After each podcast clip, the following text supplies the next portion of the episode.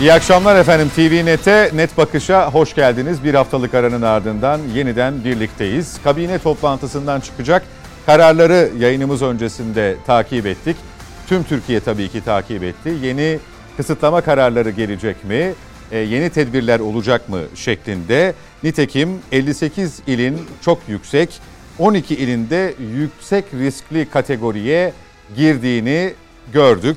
Bu çerçevede İstanbul, Ankara ve İzmir'de dahil olmak üzere o sözünü ettiğimiz çok yüksek riskli gruba giren 58 ilde cumartesi kısıtlaması bu haftadan itibaren, ilk cumartesiden itibaren yani geri gelmiş oldu. Ramazan'la ilgili bir takım kararlar vardı. Toplu iftar ve sahur yapılamayacak. Bu zaten tahmin edilen, öngörülen bir şeydi. Pandeminin etkileri tamamen yok olmadığı aksine 3. dalga hatta 4. dalga beklentilerinin konuşulduğu bir dönemde aynı zamanda da kafe ve restoranların Ramazan'da sadece paket servisi hizmeti vermesine müsaade edilecek. Hafta içi uygulanan epeydir süre gelen 21-5 saatleri arasındaki sokağa çıkma kısıtlamasının da devam edeceği hatırlatıldı. Kabine toplantısının ardından Cumhurbaşkanı Erdoğan tarafından. Konuklarımı tanıtayım. Net Bakış'ın iki daimi konuğu malum. Güvenlik politikaları uzmanı Mete Yarar bizimle birlikte. Hoş geldiniz. Çok teşekkürler. Mücahit Birinci hukukçu, aynı zamanda AK Parti Merkez Karar Yönetim Kurulu üyesi, çiçeği burnunda. Hem hoş geldiniz hem bu vesileyle hayırlı olsun. Çok teşekkür ederim, sağ olun. Çok naziksiniz. Estağfurullah. Hüseyin Likoğlu, Yeni Şafak Gazetesi Genel Yayın Yönetmeni yine bizimle birlikte. Hoş geldiniz Hüseyin Bey. Teşekkür ediyorum. İstanbul Medeniyet Üniversitesi'nden Profesör Doktor Özden Zeynep Oktav bu akşam bir diğer konuğumuz. Hocam hoş geldiniz. Hoş bulduk. İyi akşamlar. Şimdi bu kısıtlamalarla ilgili yansıma ve yankılar zaten sosyal medyada konuşulmaya başlandı ama yarın daha da artarak yayılacağı konusunda bir tahminim var benim. Hüseyin Likoğlu, katılır mısınız? Bütün mesele sanki Ramazan'da oraya odaklanılıp suistimal de edilip kullanılacak gibi duruyor. Şimdi bir aşılama mevzusunda bir ilerleme söz konusu. Hem Sağlık Bakanı Koca'nın hem de Cumhurbaşkanı'nın açıklamalarına baktığımız zaman işte Sağlık Bakanı Fahrettin Koca Haziran'da kontrol altına alacağız demişti. Cumhurbaşkanı Erdoğan da benzer bir açıklamayla bakanın açıklamaları desteklemişti. Dolayısıyla Türkiye Mayıs-Haziran ayında gerek aşılama, aşı konusundaki ilerleme, gerekse belki havaların biraz ısınmasından kaynaklı olarak Haziran ayına virüs ya da salgını kontrol altına almayı planlıyor. Şimdi bu açıdan baktığımız zaman Ramazan ayı hem hareketliliğin biraz daha azaldığı hem de bu bahsettiğimiz Mayıs-Haziran ayları öncesindeki günlere denk gelmesi hasebiyle bu konuda alınacak önlem Haziran'da işimizi kolaylaştıracak bir bakımda. Bu ikincisi tabii Ramazan aynı zamanda sosyalleşme ayı. İnsanların birbirlerine işte iftarlara gittiği, özellikle ailecek toplu kalabalık bir şekilde yapılan iftarlar söz konusu. Bu gerek evlerde gerekse dışarıda bunların yapıldığını hepimiz biliyoruz. Bu açıdan baktığımız zaman bu kısıtlama belki bu sosyalleşmenin, işte Ramazan'ın getirdiği bu hareketliliğin de kısmen önüne geçmiş olacak. Bu yönüyle de iyi düşünülmüş, yani bilimsel anlamda iyi düşünülmüş bir karar. Ama dediğiniz gibi her alınan kararda istismar etme, başka yerine çekme, yani bundan 2 ay öncesine kadar niye kapanmıyoruz diye inanılmaz bir muhalefet vardı. Sonra kapanma kararı çıkınca niye kapandık, esnaf ne olacak diye bir karşı çıkış oldu. Bu açıdan baktığımız zaman farklı yerlere çekecek olacaktır. Onun önüne geçmeye mümkün değil ama eğer hem Sayın Bakan'ın hem Sayın Cumhurbaşkanı'nın söylediği Mayıs-Haziran ayı tahmini beklentisi gerçekleşecekse bu yönüyle iyi düşünülmüş bir karar olarak değerlendiriyorum. Nihayetinde turizm sezonu yavaş yavaş açılmaya başladı. Belki Ramazan ayından sonra bayramla birlikte bu konuda çok daha hareketli bir döneme gireceğiz. Geçtiğimiz yıl Türkiye turizmde daha önceki yıllara göre inanılmaz bir gelir kaybı, özellikle Türkiye'nin ihtiyaç duyduğu döviz açısından baktığımız zaman ciddi sıkıntılar yaşandı. Eğer Türkiye Haziran ayına hem turizmi daha da ileriye taşıyacak, hem bir netice elde edecek şekilde bu kararları almışsa, peki, bunlar kıymetli kararlar. Peki Mücahit Bey? Tabii bu dünyanın mücadele ettiği bir pandemi süreci, hepimiz malum. Bizim de bayağı hakikaten dünyayla birlikte ciddi bedeller ödüyoruz. Hem maddi, ondan daha önemlisi insan kaybı noktasında bir bedel var. Tabii bir vatandaşımızın bu noktada hastalanması ve bundan dolayı sağlığını kaybetmesi, vefat etmesi hatta bizi son derece üzmektedir, üzer. Bugün işte Hollanda'da Rotterdam kentiydi yanılmıyorsam, bir Türk vatandaşının haykırışını, adeta beni Türkiye'ye alın, bunlar beni şehir merkezinden 200 kilometre ötede varoşta bir hastaneye sürecekler, orada işte tedavime devam edecekler, hiçbir şey yapılmıyor bana gibi bir videosu vardı. Hmm. Sağlık Bakanımız ve Dışişleri Bakanımız buna müdahale etti ve gereği yapılıyor, yapılacaktır. Böyle bu şekilde birçok vatandaşımızı yurt dışından Türkiye'ye getirdik tedavi olması için. Yani Türkiye böyle bir ülke. Dolayısıyla evet, bir rahatsızlık var. Son derece ciddi bir rahatsızlık var. Evet, işte esnafımızda bu noktada bu sıkıntıyı hissediyor mu? Evet, derinden hissediyor. Bütün meslek grupları. Biz avukatlar dahi yani büyük oranda adliyelerin kapanmasını yaşadık. 4-5 ay adliyeler kapalıydı. Neler çektiğimizi biliriz. Avukat arkadaşlarım, meslektaşlarım bilir ama esnaf bizden de ötede sıkıntıları var. Ama tabii bir yandan da böyle bir şeyle mücadele etmemiz gerekiyor. Yani bunu dünyada bu kısıtlamaları uygulayan tek ülke Türkiye olsa itirazlar yükselsin ama hemen yanı başımızdaki işte Fransa'ya, Almanya'ya, Belçika'ya, İsviçre'ye, İtalya'ya gözümüzü çevirdiğimizde orada özellikle Paris'te çok ciddi kısıtlamaların olduğunu, Paris'in kapandığını adeta görüyoruz. Almanya'da çok sert tedbirler var. İsviçre'de hakeza restoranlar, kafeler kapalı. İtalya'da da o şekilde, yani İtalya turizm gelirinden falan vazgeçmiş. Yine her tarafı kapatmış vaziyette. Yani ciddi topyekun bir salgınla mücadele var. Değerli üstadımın beyan ettiği gibi burada önemli olan tabii aşılanma hızının yükselmesidir. Bir an önce şu aşı işini daha hızlı bir şekilde halledebilirsek biz de tabii Haziran ayında o konulmuş hedefe ulaşacağımız kanaatim var bende de. Bu şu anda da iyi gidiyor. Aşılanma da fena değil, iyi gidiyor. O noktada işte ne olacak? Aşılanmayı hızlandırmamız lazım. Yani bu işin panzehiri şu anda elimizdeki tedbir, aşı gözüküyor. Mantık odur. Yani aşıyı süratlendirmemiz lazım. Aşı noktasına hassasiyetle eğilmemiz lazım. Bir şekilde yayılıyor işte hani eve işte kapansak, tam kapanma isteyenler olmuştu. İstanbul'u 40 gün kapatalım diyenler olmuştu. Bunların tabii kapanıyorsun, kapandıktan sonra sürekli kapanma gibi bir şey de söz konusu değil. İlla ki bir çıkacaksın. Çıkınca yükseliyor işte bu yani. Hani açıldığın anda tekrar yükselişe geçiyor. Dolayısıyla çözüm aşının seri bir şekilde tatbik edilmesi. Yani o noktaya emniyet verilecektir. Benim kanaatim o. Peki Mete Bey? Ben biraz farklı düşünüyorum. Yani hani kısıtlama olmaması gerektiğini mi düşünüyorsun? Yok hayır, öyle değil. Şunu söyleyeceğim.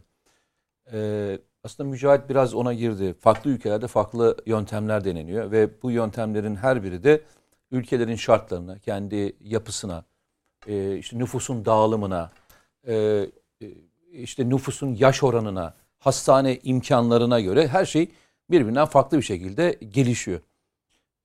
Ben burada bir şeyim var. Yani Ramazan döneminde kapansın, birçok kişi için çok doğru bir karar olarak değerlendirilebilir.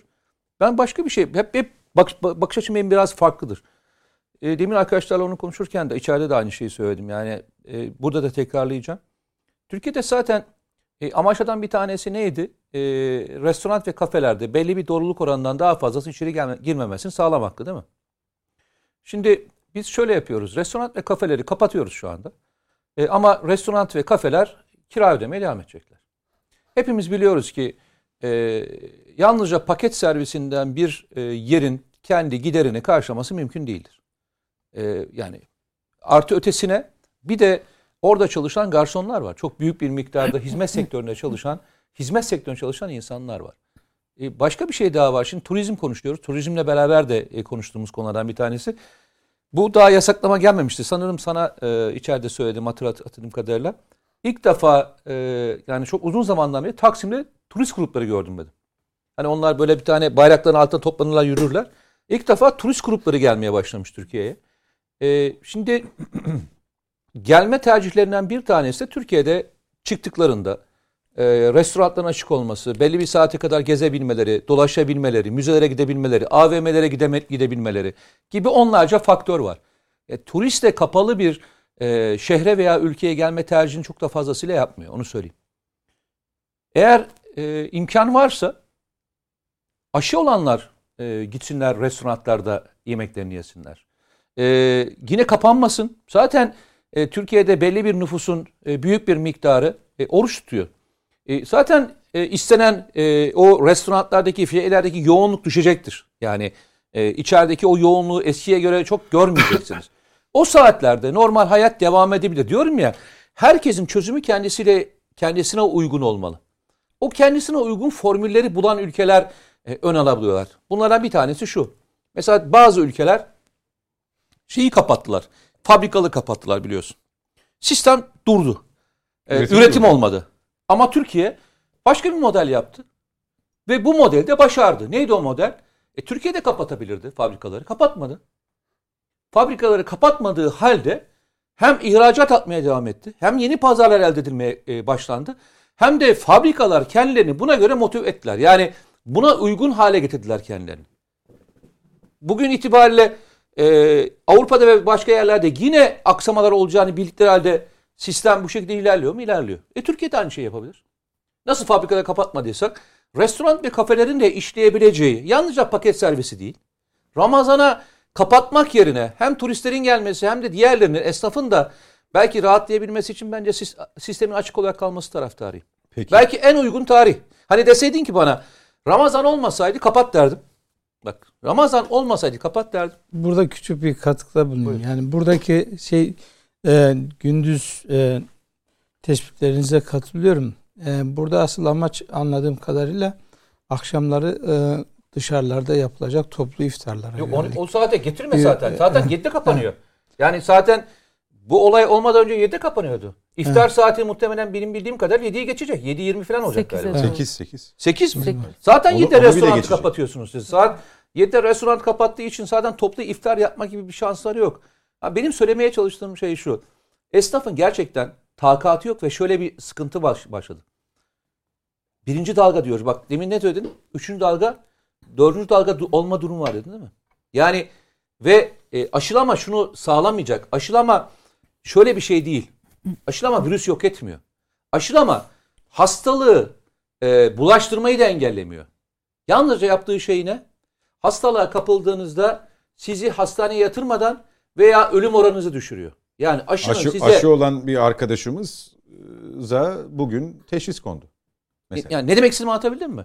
Yani aşı da ama hafif geçirecektir muhtemelen. Onu söylüyorum yani aşı olduğunda normal hayata ve virüsün azaldığı bir dönem görmeyeceğiz.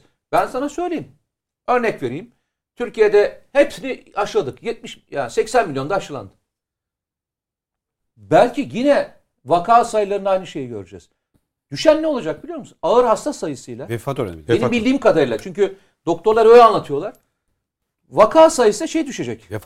Vefat sayısı düşecek. Ağır hasta sayısıyla vefat sayısı düşecek. Ağır hasta sayısı vefat sayısında düşecek. Çok anormal bir değişiklik olmuyor. Ama iyi bir şey o.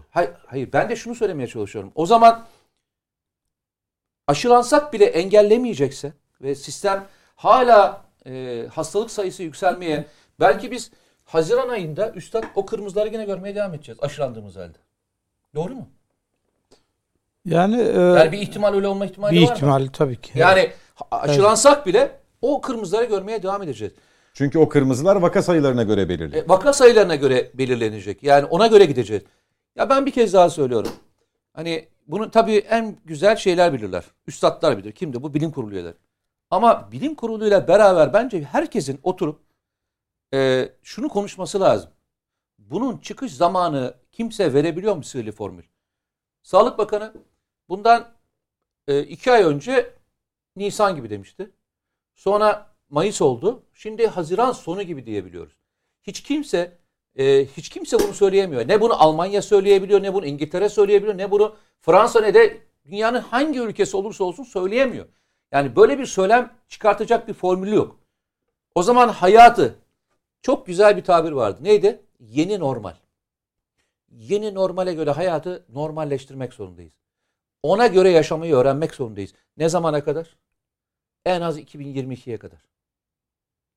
Gelin hep beraber bunları beraber tartışabileceğimiz, medeni bir şekilde tartışabileceğimiz bir ortamda konuşalım diyorum. Çünkü senin dediğin çok doğru. Bunun başka polemikleri muhtemelen yapılacak. Ramazan'la ilgili kısmı evet, belki. Aynen. Mücahit Bey o konuda hazırlıklıdır diye düşünüyorum. Hocam siz ne dersiniz? Mete Bey böyle bir kapanmanın özellikle tabii zaten zor durumda olan esnaf açısından açıldıktan sonra tekrar kapanma kararı alınması ya da Ramazan ayı ile ilgili böyle bir kararın duyurulmasında çok da katılmadığını, itiraz ettiğini belirtiyor. Siz bir tarafta sağlık, insanların sağlığı, vaka sayısının artması endişesi, öbür tarafta mücadele etme azmimiz, yani çok arada kalmışlık bir durum söz konusu aslında. Mücahit Bey'in de söylediği, sadece bizimle de geçerli değil, tüm dünya bu halde. Bu kısıtlama noktasında ne düşünüyorsunuz? Öncelikle ben dünyada özellikle çok gelişmiş diye gördüğümüz Avrupa ülkelerindeki halkın verdiği tepkiye baktığımda Türk halkını çok olgun bir halk olarak görüyorum. Biz hiçbir zaman isyan etmedik, maske takmayacağız demedik, kapanmayacağız demedik. Böyle bir halk hareketi olmadı. Ama bakıyoruz İngiltere'de mesela aşırı derecede insanlar protesto ettiler kapanmayı. Halen ediyorlar, sokaklara dökülüyorlar. Ama bizim ülkemizde hiçbir zaman olmadı. Biz devletimiz ne derse ona uyduk. Fakat ben de biraz Mete Bey gibi düşünüyorum. Çünkü bu salgının ne zaman biteceği belli değil ve bunu galiba kapanmaktan ziyade nasıl yöneteceğiz? Onu formüllerini bulmamız gerekiyor. Bilim kurulu daha çok sağlıkçılardan oluşuyor. Ama bilim kuruluyla birlikte belki ekonomiyi yönetenler de birbirleriyle danışarak hani bu kapanmanın ölçülerini, kurallarını tam net bir şekilde ortaya koyup biz de o kurallara uyalım. Kurallara uymayanlara da aşırı ceza gelsin. Ben hep bunu savunurum. Yani ceza olmadan dünyanın hiçbir yerinde bunun eğitim seviyesiyle falan da alakası yok. İsterseniz en olgun insan olun, en yetişmiş eğitimi yüksek insan olun. Ceza, yaptırım yoksa kuralı yine ihlal eder. İnsan psikolojisi böyle. Ben hep şeyden örnek veririm. Hatırlarsanız bu arabada kemer biz eskiden, yani benim gençliğimde falan hiç biz takmadan çocukları biz çocuk koltuğuna falan oturtmadan büyüttük. Kucağımızda büyüttük. Ben önde benim kucağımda olurdu çocuklar. Eşim arabayı kullanırdı. Biz öyle güvenlik falan da gelmezdi aklımıza. Şimdi gençlerde bakıyorum arka koltuğa çocuk kemerli işte sıkı bir şekilde şey yapıyorlar. Asla kucaklarına almıyorlar. Yani o kadar değişiyor ki zamanla her şey. Eğer bizim mesela geçenlerde senato toplantısında bizim tıp fakültesi dekanımız da dedi ki en az 3-4 yıl daha biz dedi maske takmak zorunda kalacağız. Yani bu böyle yaşayacağız bununla dedi. Zaten eğer böyleyse enfeksiyona benzer bir hale döndükten sonra ki çok fazla bilinen bir şey değil. Kestim hocam, kusura bakmayın. Yok, rica ederim. Bazı bünyeler normal soğuk algınlığından kaynaklı ya da virüs kaynaklı da olsa grip olduklarında, olmamak için ya da olduklarında da maske takıyorlar. Şimdi bu virüs de o hale gelecek bir gün. Çok kısa sürede gelmeyeceğini biliyoruz. Ama gelene kadar ki kıracakları, götürecekleri asıl onu konuşuyoruz. Yani siz biraz daha bu maskeyi takacağız biz. Ben daha cezai çok yaptırımdan yani kesin yanasınız. Böyle devlet kurallarını koysun. İnsanlar ona uysun. Lokantalara bilmem ne kadar insan girecek. İşte bir rakam ve onun üstüne çıkana ceza kesilsin. Hiç gözünün yaşına bakılmadan. Ben buna yani çok katı gibi gelebilir size ama eğer biz bunu da yaşayacaksak ve bunu yönetmenin bir yollarını bulmamız lazım. Kapanacaksak da Ramazan en uygun ay bence de yani. Evet. Hepimiz evimizde oruç tutacağız. Hani ibadetimizi yapacağız. En çok kapanan ülkelerden bir tanesi hangisi? İtalya değil mi? İtalya, evet. Fransa. Hala en fazla vaka sayılarının olduğu ülkeler hangileri? Yine onlardan. Almanya en fazla kapanan ülke, değil mi? Peki Çin halletti mi? Yani Çin tamamen onu bilmiyorum da o yüzden soruyorum. Çin kapalı bir ülke. Bir de verilerde sıkıntı olur. Yani Çin'deki verileri bilmiyoruz. İki, Çin'de muazzam bir şekilde yani farklı bir şekilde otoriter devlet yapısı yani var. Normal demokratik biraz bir ülkede kafama uygun. Yani demokratik bir ülkede bunu yapamazsınız. Yani düşünsenize hastanın olduğu evin kapısına çaktılar. Şimdi ben o zaman dedim ki ay iyi ki Çin'de yaşamıyoruz, ne kadar korkunç bir devlet dedim. Sonra bu bize gelince demek ki devlet böyle olması lazım. Yani insanlar bir türlü uymuyorlar çünkü hani evet. Fakat ben biraz da abartıldığından yani Çin'den gelen videoları hatırlıyor musunuz? İnsanlar titriyorlardı. Yollarda düşüyorlardı. Bizim ülkemizde çok şükür öyle bir vaka bir şey olmadı. Yani acaba onlar da diyorum insanları çok korkutmak için mi o videolar bize gösterildi? Biraz onların kurgu olduğu da söylendi. Kurgu muydu onlar, gerçek miydi? Yani bu işte böyle bir çetrefilli, netameli bir şeyler de var.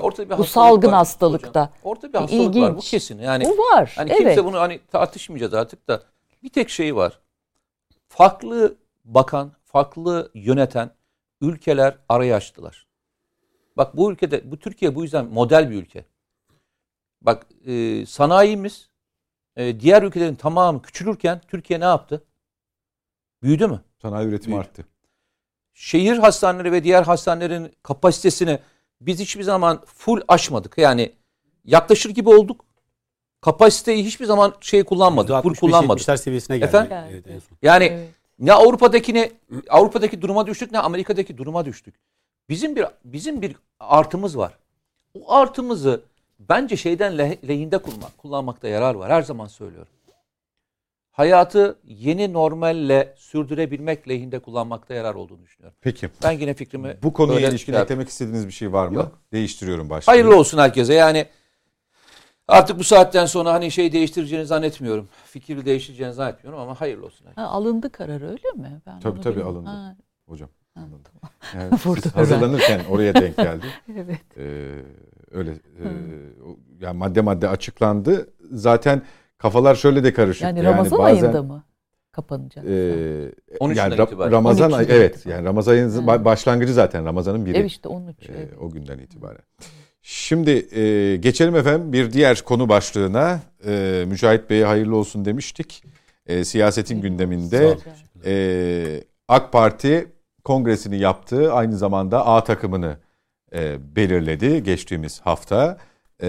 MKYK listesi beraberinde Merkez Yönetim Kurulu ilk toplantıda geride kaldı. Tabii bu kongrenin ardından daha doğrusu kongre öncesinde kabine değişikliğine ilişkin beklentiler çok yüksekti. Kongrenin hemen ardından Perşembe günü ya da Cuma günü işaret edilerek böyle bir revizyonun olabileceğinden bahsediliyordu. Hafta sonu biraz daha revizenin erteleneceği, tehir edileceği ya da hiç yapılmayacağı şeklinde bir takım kulis bilgilerine de rastladık. Öncelikle Mücahit Bey'e şunu soralım. Hem kongre hem üyeliğiniz bir kez daha hayırlı uğurlu olsun. Allah utandırmasın. Amin.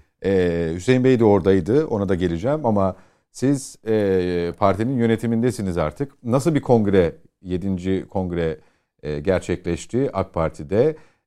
Aslında... Her şey birbiriyle bağlantılı, zor bir dönemde de yapılan bir kongreydi. Parti içi dinamikler açısından başka şeyler söylenebilir ama dünyanın içinde bulunduğu durum, Türkiye'nin aynı şekilde bu duruma eşlik ediyor olması, bundan bağımsız olmaması, bir yandan da hedeflerin ortaya konması, 2023 vizyonunun maddelerinin sıralanması, Sayın Cumhurbaşkanı'nın manifestosu. Bize bir fotoğraf verebilir misiniz kongreden?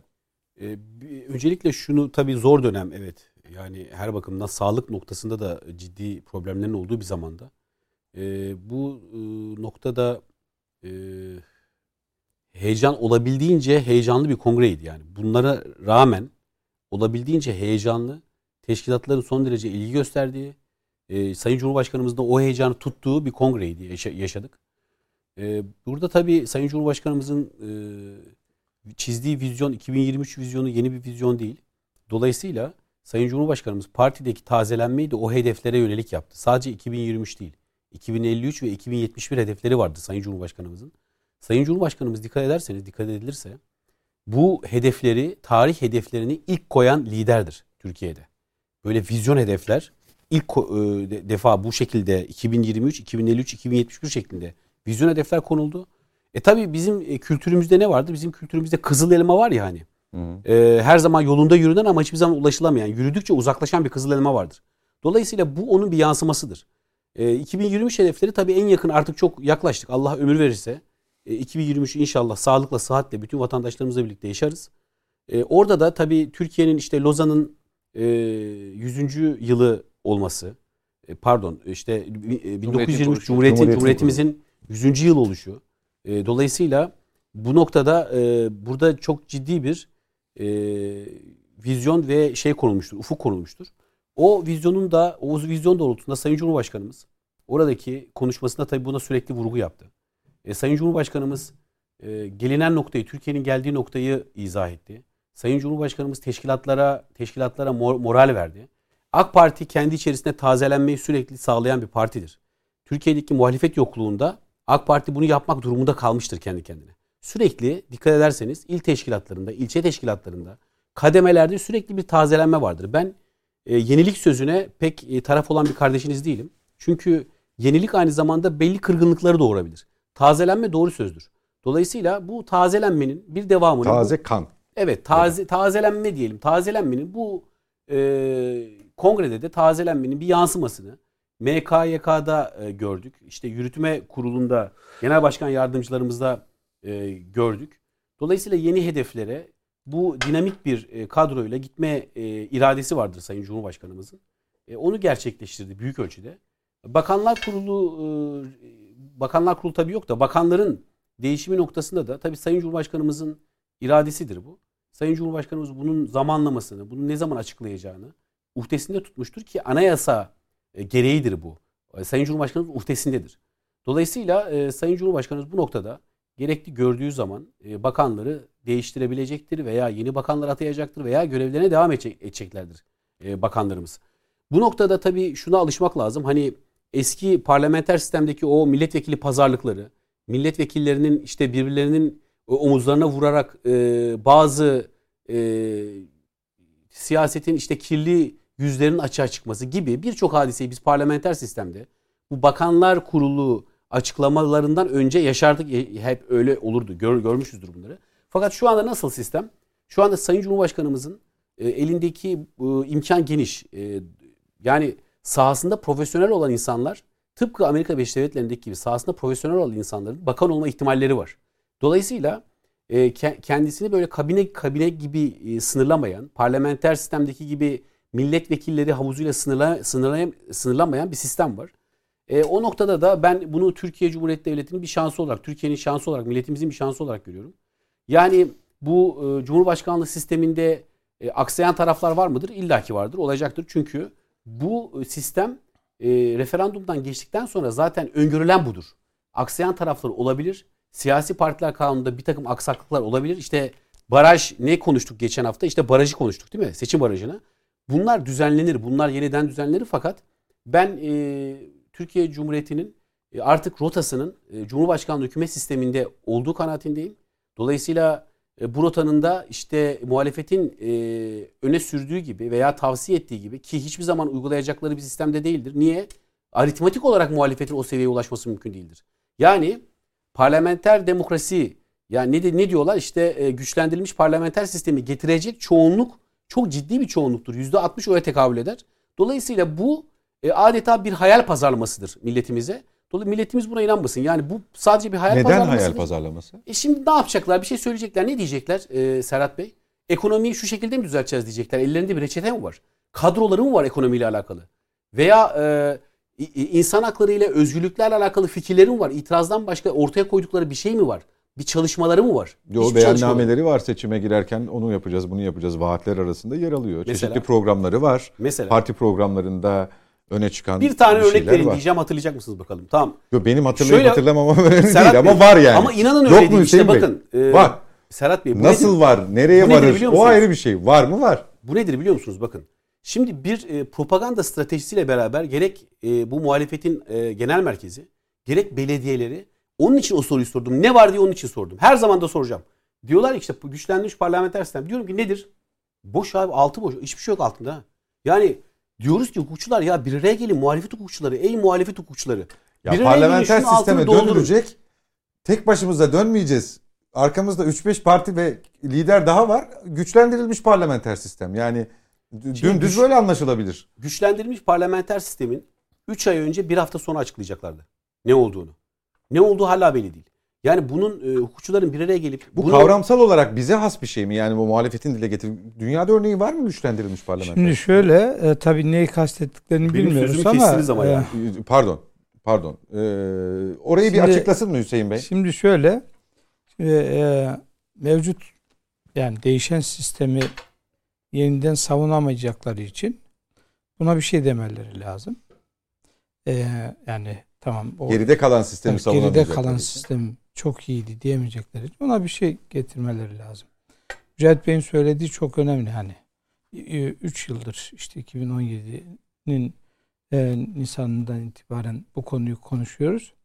Şimdi kastettikleri şey işte Yunanistan'da birinci parti işte ekstradan fazla milletvekili çıkarıyor. Koalisyonlara mahkum olmasın. O tarz bir şey mi? Hani öyle bir güçlendirme mi? Yoksa işte Almanya'da farklı bir parlamenter sistem var mı bilmiyoruz. Belki şunu söyleyebilirler.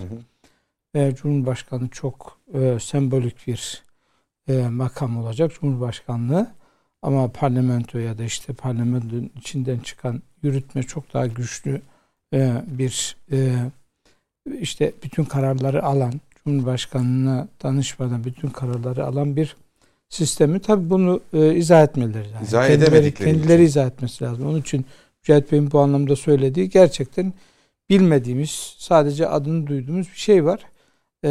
Dolayısıyla onu açıklamakta iddia edenlerin, ileri sürenlerin yani bunun ne olduğunu anlatmaları gerekiyor. Ne örnekleriyle ne formüle edilmiş bir kısmıyla karşımızda çok durmadı. Çok doğru Serhat Bey. Şimdi bakın...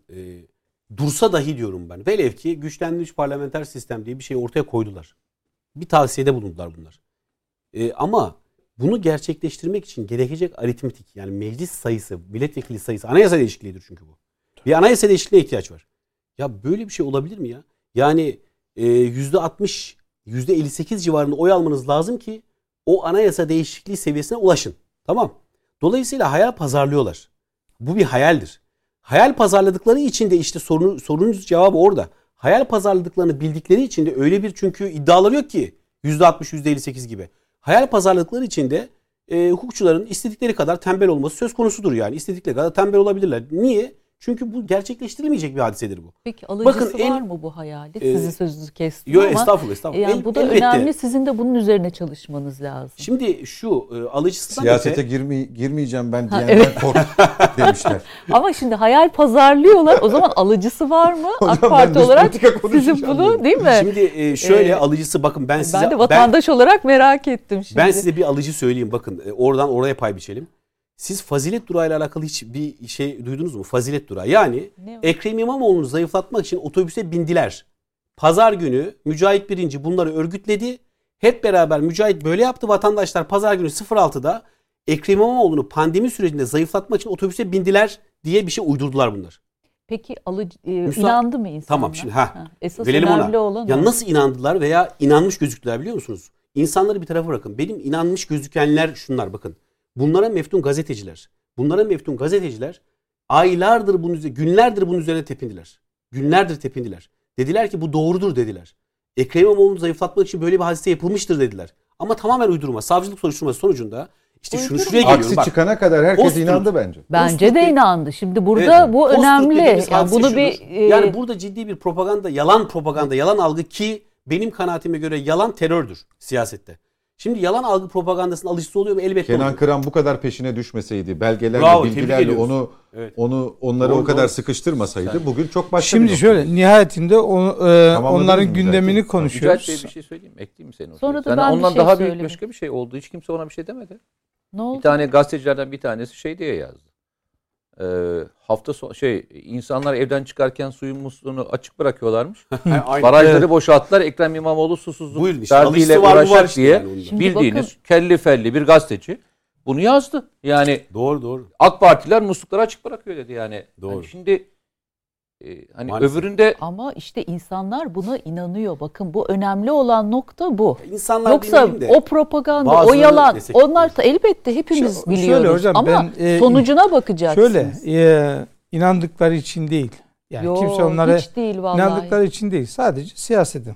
Şimdi Mücahit hocam kaldığı demiyorum Hüseyin Bey. İnsanları diyorum. Hayır, şimdi hocam da etrafında bir sürü insan var. Evet. Şimdi, o insanların bu kelimeleri çok rahat kullanıyorlar hocam. Siz söyleyin etrafınızdaki insanlara inanıyor musunuz? Bakın benim kendi çevremde abuk subuk şeylere inanan eğitimli insanlar var. Yani örnek hocam, bunun, burada verebilirim. Hayır örneği var. Ben de söyleyeyim işte hemşire Gülnaz Şırınga. Yani şimdi düşünün yıllarca gazetecilik yapmış bir arkadaşımız gazetecilik yapmış. Ben muhabirlik yaptığım zaman sahada gördüğüm bir isimdi. Özlem Gürses adını söyleyebiliriz. Televizyonculuk yapmış. 2014 yılında Cumhurbaşkanı adayı Ekmelettin İhsanoğlu'nun iletişim danışmanlığını yapmış. Propaganda iletişim danışmanlığını yapmış. Bu arkadaşımız sosyal medyada parodi olarak söylenen bir şeye inanmış gördüm ve çıktı dedi ki Bahçeli'ye işte aşı yapan yani Gülnaz mıydı? Gülnaz Şırınga. Şimdi bu ayrı bir şey. Binlerce retweet aldı. Ama milyonlarca etkileşimi oluştu. Buradaki problem şu. 5 saat boyunca. Şimdi buradaki problem şu. Belki daha fazla. Sağlık Bakanlığı böyle bir hastanemiz, böyle bir hemşiremiz yok. Ama hemşirenin soyadına bakar mısınız? Şırınga yani. Hani inanmamak için her şey var. Ama inanılıyor. Burada mesele tabii vatandaşın inanıp inanmaması meselesi değil. Bu yani olabilir yani. Nihayetinde insanlar ideolojik ya da farklı sebeplerle bazı şeylere inanabilirler. Bunda bir sorun yok. Ama burada mesele bu yalanı bile bile söyleme. Bence problem bu. Ve benim şöyle bir tezim var. Ama politika yalan söylemektir. Hayır. Öyle yapıyorlar hocam yani. Benim çok düz mantık hocam. Düz mantık da vallahi yurt dışında falan da. Benim şöyle bir tezim var. Birilerine göre en tehlikeli yalan en profesyonel yalandır. Yani tabii ortaya çıkarılması zor olan yalandır. Bence öyle değil. En tehlikeli yalan bir saniye sonra ortaya çıkacağını bile bile söylenen yalandır. Ve maalesef biz böyle bir dönemde yaşıyoruz. Ben diyor bu yalanı söyleyeyim. 5 dakika sonra gerçeği ortaya çıkacak önemli değil. Onun götürüsünü de hesaplayarak yapıyorlar. Tabii. Acaba sosyal medyaya yönelik yapıyorlar herhalde. Bu biraz mi? Daha onu orada. Demek ana omurga lokomotif orası da. Tabii. Ana omurga orası. Burada getiri götürü yapılmıyor Mücahit. Tabii. İlla ki yapılıyor. Doğru. Ne kaybederim diyor. Onlar profesyonel matematikler. Yeter ki diyor şu etkileşimi tabii oluşturayım diyor. Evet. Ajans diyoruz ya onlar profesyonel matematikler. Şimdi Mücahit Bey madem başkanlık sisteminden söyle ben de bir iki cümle edeyim. Şimdi birincisi şu. Hani parlamenter sistem isteyenler mesela nasıl bir şey yapacaklar? Seçime gideceğiz. Seçimde bir cumhurbaşkanı seçilecek. Bir parlamento seçilecek.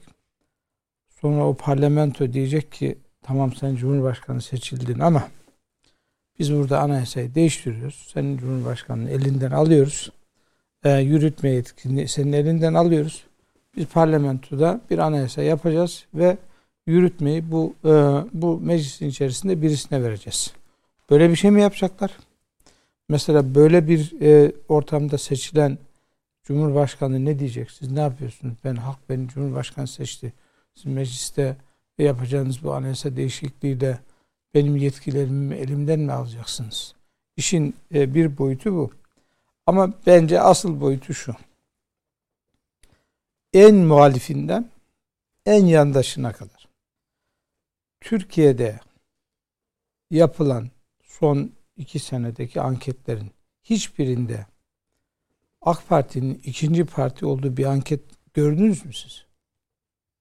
Yok, olmaz. Yok. Şimdi sonuncusu da dahil. Hepsi. Geçen hafta yapılan. Evet. Yani gören var mı? Hani ben görmedim yani. En muhalifinden en işte yandaşına kadar. Mesela muhalif, özür dilerim. Muhalif basın yayın organları ya da AK Parti ile ilgili kasıtlı haber yapan yayın organları bile AK Parti'nin oyu eriyor der en fazla. Ama şimdi, sıralamada bir değişiklik oluyor. Eriyor der mesela %38 şimdi, gösterir. Sevinirler. Kendileri %12'dir. %22'dir. Sevinirler. Arttı şimdi, diye sevinirler evet. Şimdi durum buyken AK Parti 2002'de %34 ile tek başına iktidara geldi. Bugün AK Parti'nin %34 olduğunu söyleyen kimse yok. %40'ın altına düştü diyorlar. %39.9 mu? Yoksa %38 mi bilmiyoruz. Şimdi dolayısıyla bu kadar durum ortadayken efendim biz parlamenter sisteme döneceğiz demeleri kendi lehlerine mi? AK Parti'nin lehine mi? Yani velev ki döndüler parlamenter sisteme. AK Parti %35'in altında değil ki. Şimdi dolayısıyla burada da bir sıkıntı var. Yani burada da bir şey var. Enteresan bir nokta. Şimdi dolayısıyla bu mesele Mücahit Bey'in söylediği gibi sadece motivasyon sunduğu söylenen bir şey. Artı işte 5 parti, 6 parti, kaç parti ise bunu düşünenler, bunu savunanlar. Bir anayasa taslağı etrafında bir araya gelmeleri mümkün. Mesela diyelim ki parlamenter sisteme dönüyoruz maddesinde bir araya gelebilirler yani. 1, 2, 3, 4, 5 kaç maddelik bir anayasa olacaksa geriye kalan maddelerin hangisinde bir araya gelecekler? Bu da mümkün değil. Dolayısıyla bu sadece mevcut sistemin konuşulmasını, mevcut sistemin yerleşmesini, mevcut sistem içerisinde teamüllerin oluşmasını önüne geçmek için sadece kullanılan bir dil oldu. Bir örnek verebilirim. Çok kısa bir örnek vereyim. Bunlar ne yapıyorlar biliyor musunuz? Bakın vatandaşlarımız çok iyi anlayacaklar şimdi. Canlandırma. Diyor ki evladım diyor, yap bakalım. Yap bakalım diyor evladım bir referandum. Gerçek mi canlandırma mı? Yok canlandırma bu.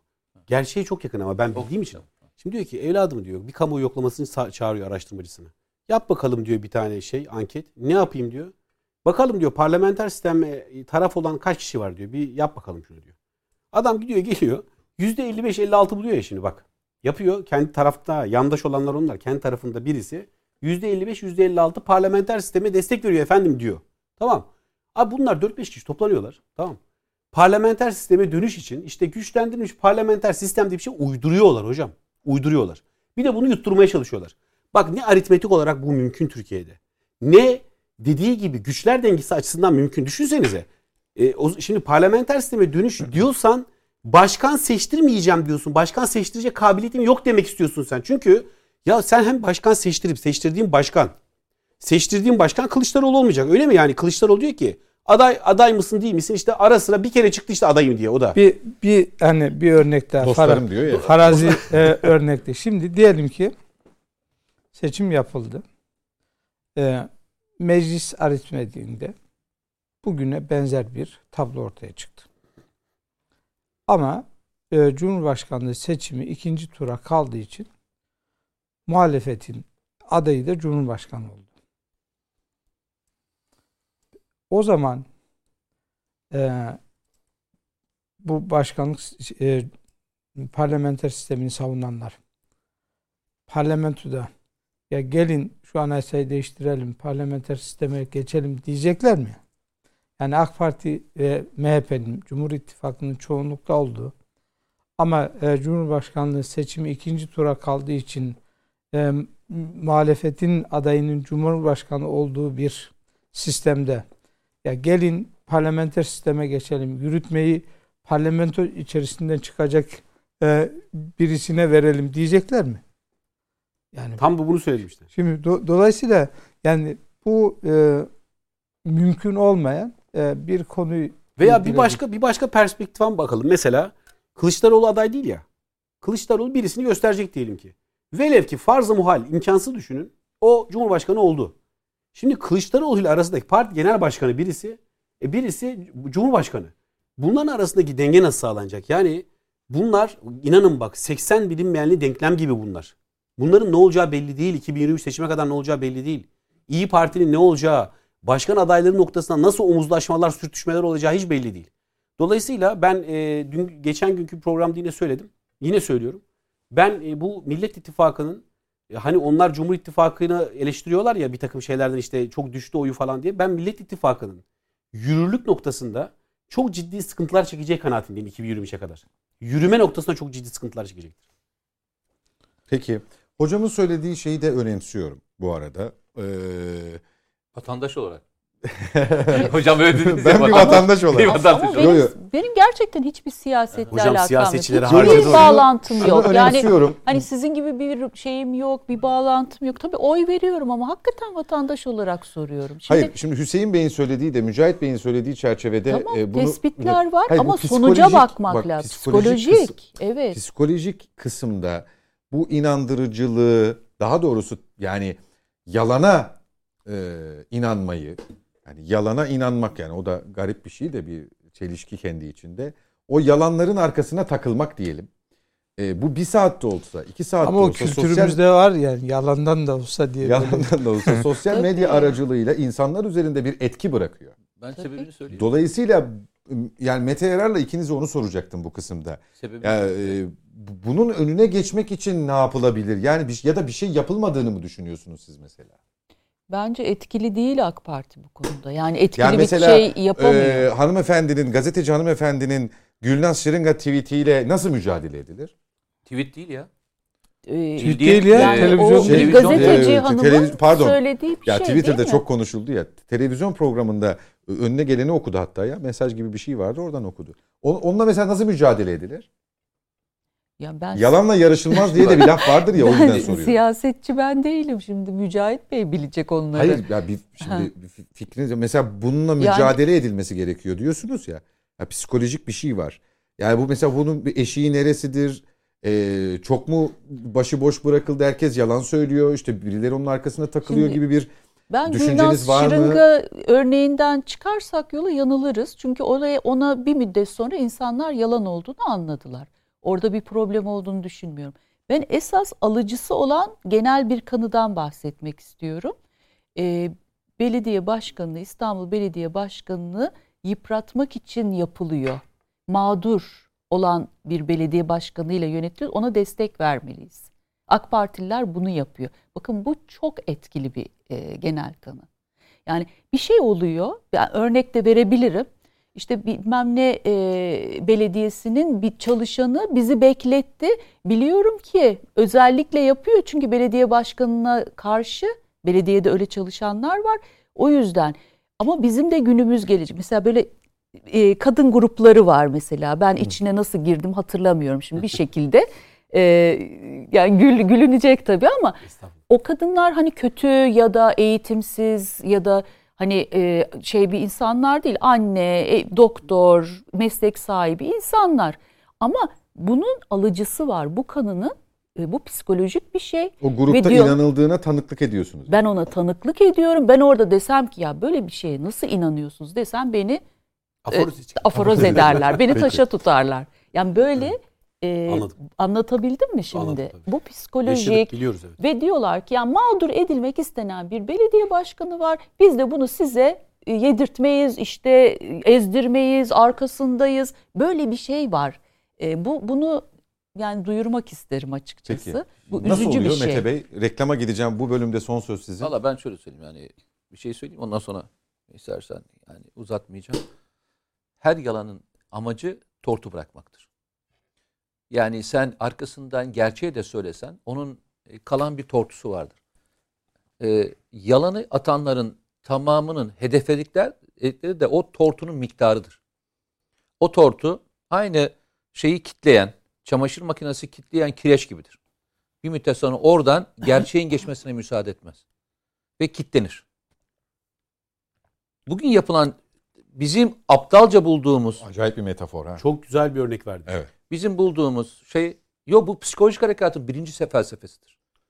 Yani bir eğitim ürünü olduğu belli zaten. Eğitim ürünü olduğu belli bu şeyin. Yani Goebbels'in de yaptığı, evet, ABD'nin de yaptığı. Düşünsene. Çok doğru örnek. Bir ülkeye nükleer silah var diye herkesi inandırdılar. Bravo, doğru. Yani Kanada'da bir petrol şirketinin şeyine bulaşmış bir karabatak kuşunu Irak'taki kuş diye yedirdiler dünyanın her tarafına. Adnan Menderes öğrencileri kıyma makinelerinde kıyıyor diye yalan söylediler, inandırdılar. Yani şimdi, bunların yalanı kutsal kitap haline getirmişler bunlar yalanı ya. Tortuya bak diyorum ya, tortu. Ne kadar tekrarladığınla bunu yapanların ikinci yaptığı şey şudur. Unutma. Yalanı söylemekten sonra tortunun miktarını araştırırlar. Tortunun miktarı da araştırılır. Evet, doğru. İnandırdık. Yok. Ne kadarlık bir efektif etki yarattık diye. Onu her defasında araştırırlar. Üçüncü yaptıkları bir şey, yalanın karşısında duran grubun bunu nasıl mücadele ettikleri de çok önemlidir.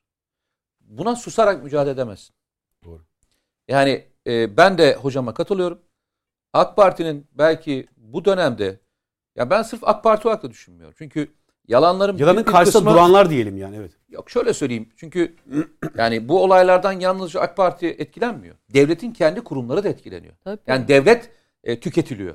Çünkü bunu yapanlar Türkiye'deki siyaseti dizayn etmek için düşünenler değil yalnızca. Bunun içinde FETÖ'cüsü, bunun içinde PKK'sı, elbette, bunun içinde elbette yabancı servisler de var. Doğru. Yalnızca ben bu olaya siyasi bir gözle bakmıyorum. Çünkü bakış açısı, tarzı, yöntemi, bak söylüyorum sana, çok Amerikan tarzı. Çok Amerikan tarzı. Eğitimlilerin yapabileceği. Efendim? Eğitimlilerin yapabileceği. Yok değil. Yani eğitimli şöyle söyleyeyim mesela. Ben dediğinizi anladım. Yani bravo, doğru orası. Hayır eğitim hocam. O eğitim değil. Eğitim, şimdi şöyle düşünün. Yüksek eğitim değil. Yani bu konuda eğitim. Bravo bravo doğru orası. Eğitilmişlerin evet doğru. Türkiye'de haklısın. Twitter, Facebook, Instagram gibi hesaplar var. Dünyanın her tarafında en önemli şeylerden bir tanesine yalan haberin önüne geçmek değil mi? Hangi haberin önüne geçiyorlar ve hangisine geçmiyorlar? Bir bakın bakalım. Hangi haberleri hiçbir şekilde sansürlemiyorlar? PKK, FETÖ haberleri anında sansürleniyor. Devlet lehine ise. Ama aleyhte yalan söylenen hiçbirini etkilemiyorlar. Ustad, devlet aleyhine ise engelliyorlar. Heh. Ben onu söylüyorum. Devlet aleyhine ise engellemiyorlar. Lehine dediniz değil mi? Onu hayır. Yani lehine ise engelliyorlar. Aleyhine ise açık bırakıyorlar. Yani PKK lehine ise lehine ise bırakıyorlar. Elbette, evet. Şimdi düşünebiliyor musunuz? Böyle bir taktiğin zaten yalnızca yurt kafasıyla olmadığını, yani yurt içi kafasıyla olmadığını çok rahatlıkla söyleyebilirim ben yani. Çünkü herkesin şöyle bir şeyi var. İşte bazen görüyorsunuz. Hani Türkiye'de teyit gibi böyle kuruluşlar falan var. Hani bir şey söylediğinde teyit eden şeyler var ya, sistemler var. Teyit.org. Bunu kuran kimdi? Bunu finanse eden kimdi? Facebook'tu değil mi? Yani Facebook ve yalan habere kaç tane bu şekilde haberin engellendiğiyle ilgili veriniz var elinizde? Bir bakın bakalım, bir araştırın. Yani sistemi birisinin sabahleyin kalkıp böyle söylediğini düşünüyorsanız gerçekten çok yanılıyorsunuz. Buradaki insanların hepsinin cahil olduğunu falan mı düşünüyorsunuz? Yani bir şey düşünmüyorum. Yani bana soruyorsun. Hayır, yılların gazetecisinin şöyle olduğunu düşünüyorsun. Hani bir hastanenin Ankara'da olmadığını bilmiyorlar mı? Olabilir mi canım öyle şey, doğru. İşte diyor ya, yani açıp 2 dakika evet, soramıyorlar mı? Yılların gazetecileri bunlar. Hani teyit ettirmiyorlar mı? Tortu güzel örnek, oradan git. Tamam mı? Sen o saate söylenene kadar, çünkü laf aynen şöyle.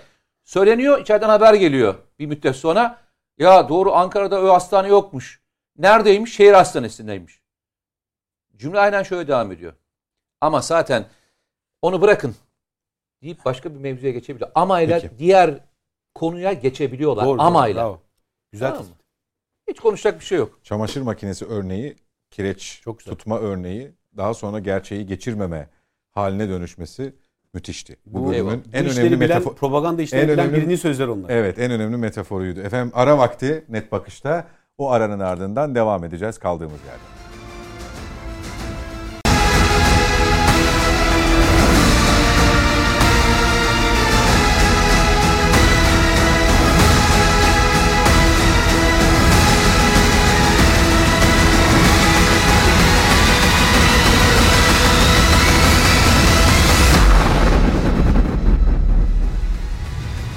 Devam ediyoruz efendim Net Bakış'a. Kaldığımız yerden değil, o bahsi kapatmıştık. Şimdi harp okulları yönetmeliğinin değiştirilmesiyle ilgili geride bıraktığımız haftada çokça tartışma konusu oldu.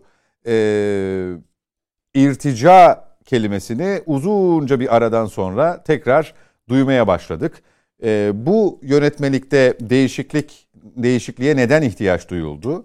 Akabinde böyle bir tepki, tekrar harp okullarında irtica tehlikesi, FETÖ'nün de burada bu şekilde yapılandığı, bu şekilde sızdığı söylemleri nasıl ortaya çıktı? Bir yaygaradan mı söz ediyoruz? Bir kasıttan, bir maksattan mı söz ediyoruz? Bunları konuşacağız. Bu bölümde Hüseyin Nikoğlu ile başlayalım. Zira bugün hem Yeni Şafak'ta bu yönde bir haber hem de kendisinin kaleme aldığı köşe yazısı var.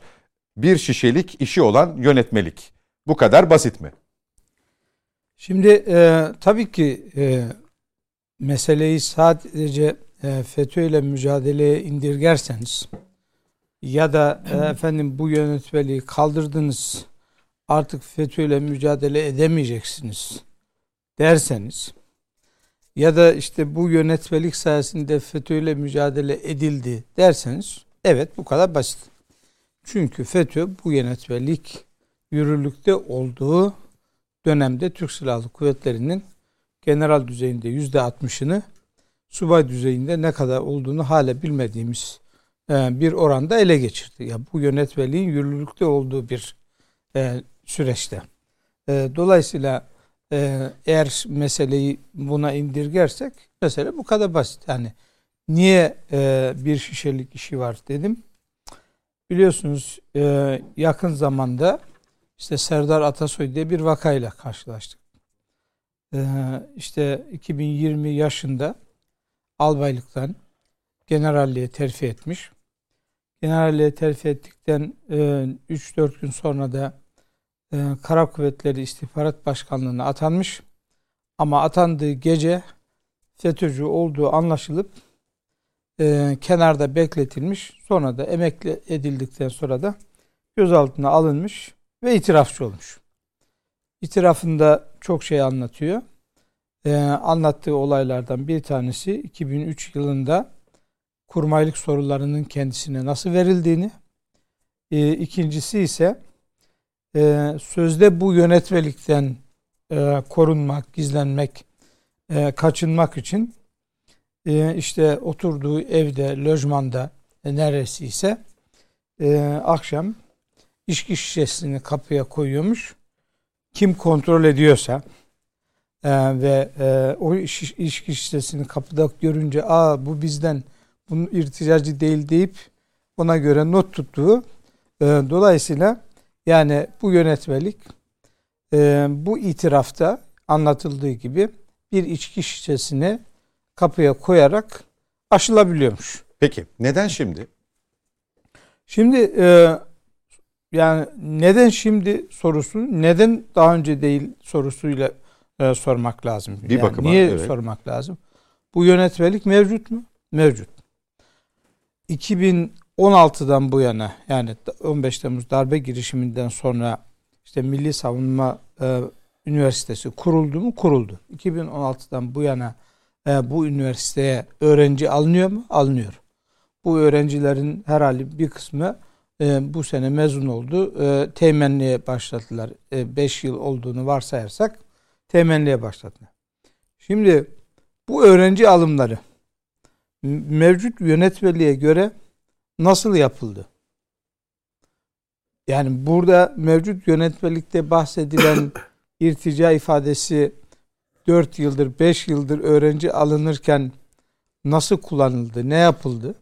Dolayısıyla bu yönetmelik daha önce mi kaldırılması gerekiyordu? 15 Temmuz'dan hemen sonra mı kaldırılması gerekiyordu? Yoksa şimdi mi kaldırılması doğru? O ayrı bir tartışma konusu. Ama nihayetinde, tam olarak onu sormak istedim. Nihayetinde ortada bir yönetmelik var.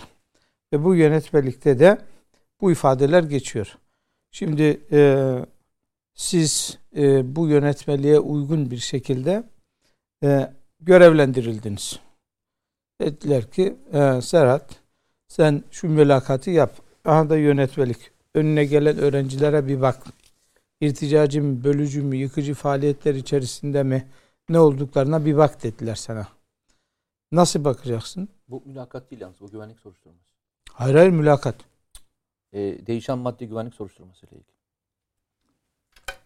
Tamam, güvenlik soruşturması ile ilgili. Bir öğrencinin irticacı olup olmadığını nasıl tespit edeceksiniz? Size yönetmelik böyle bir görev veriyor. Böyle bir emir veriyor. Diyor ki bu okula irticai faaliyetler içerisinde olanları almayacaksınız. Siz de bu yönetmeliği uygulamakla görevlisiniz. Bunu nasıl yapacaksınız? Yani dolayısıyla bugün mü doğru, daha önce mi kaldırılması gerekiyordu? O ayrı bir tartışma konusu. Burada bir başka sorun da şu. Şimdi bir hak kısıtlamasından bahsediyoruz. Aslında yönetmelik dediğimiz şey bir hak kısıtlaması. Yani yönetmeliğin tarif ettiği şey bir hak kısıtlamasından bahsediyor. Yani diyor ki şunlar asker olabilir. Bunlar asker olamaz diyor.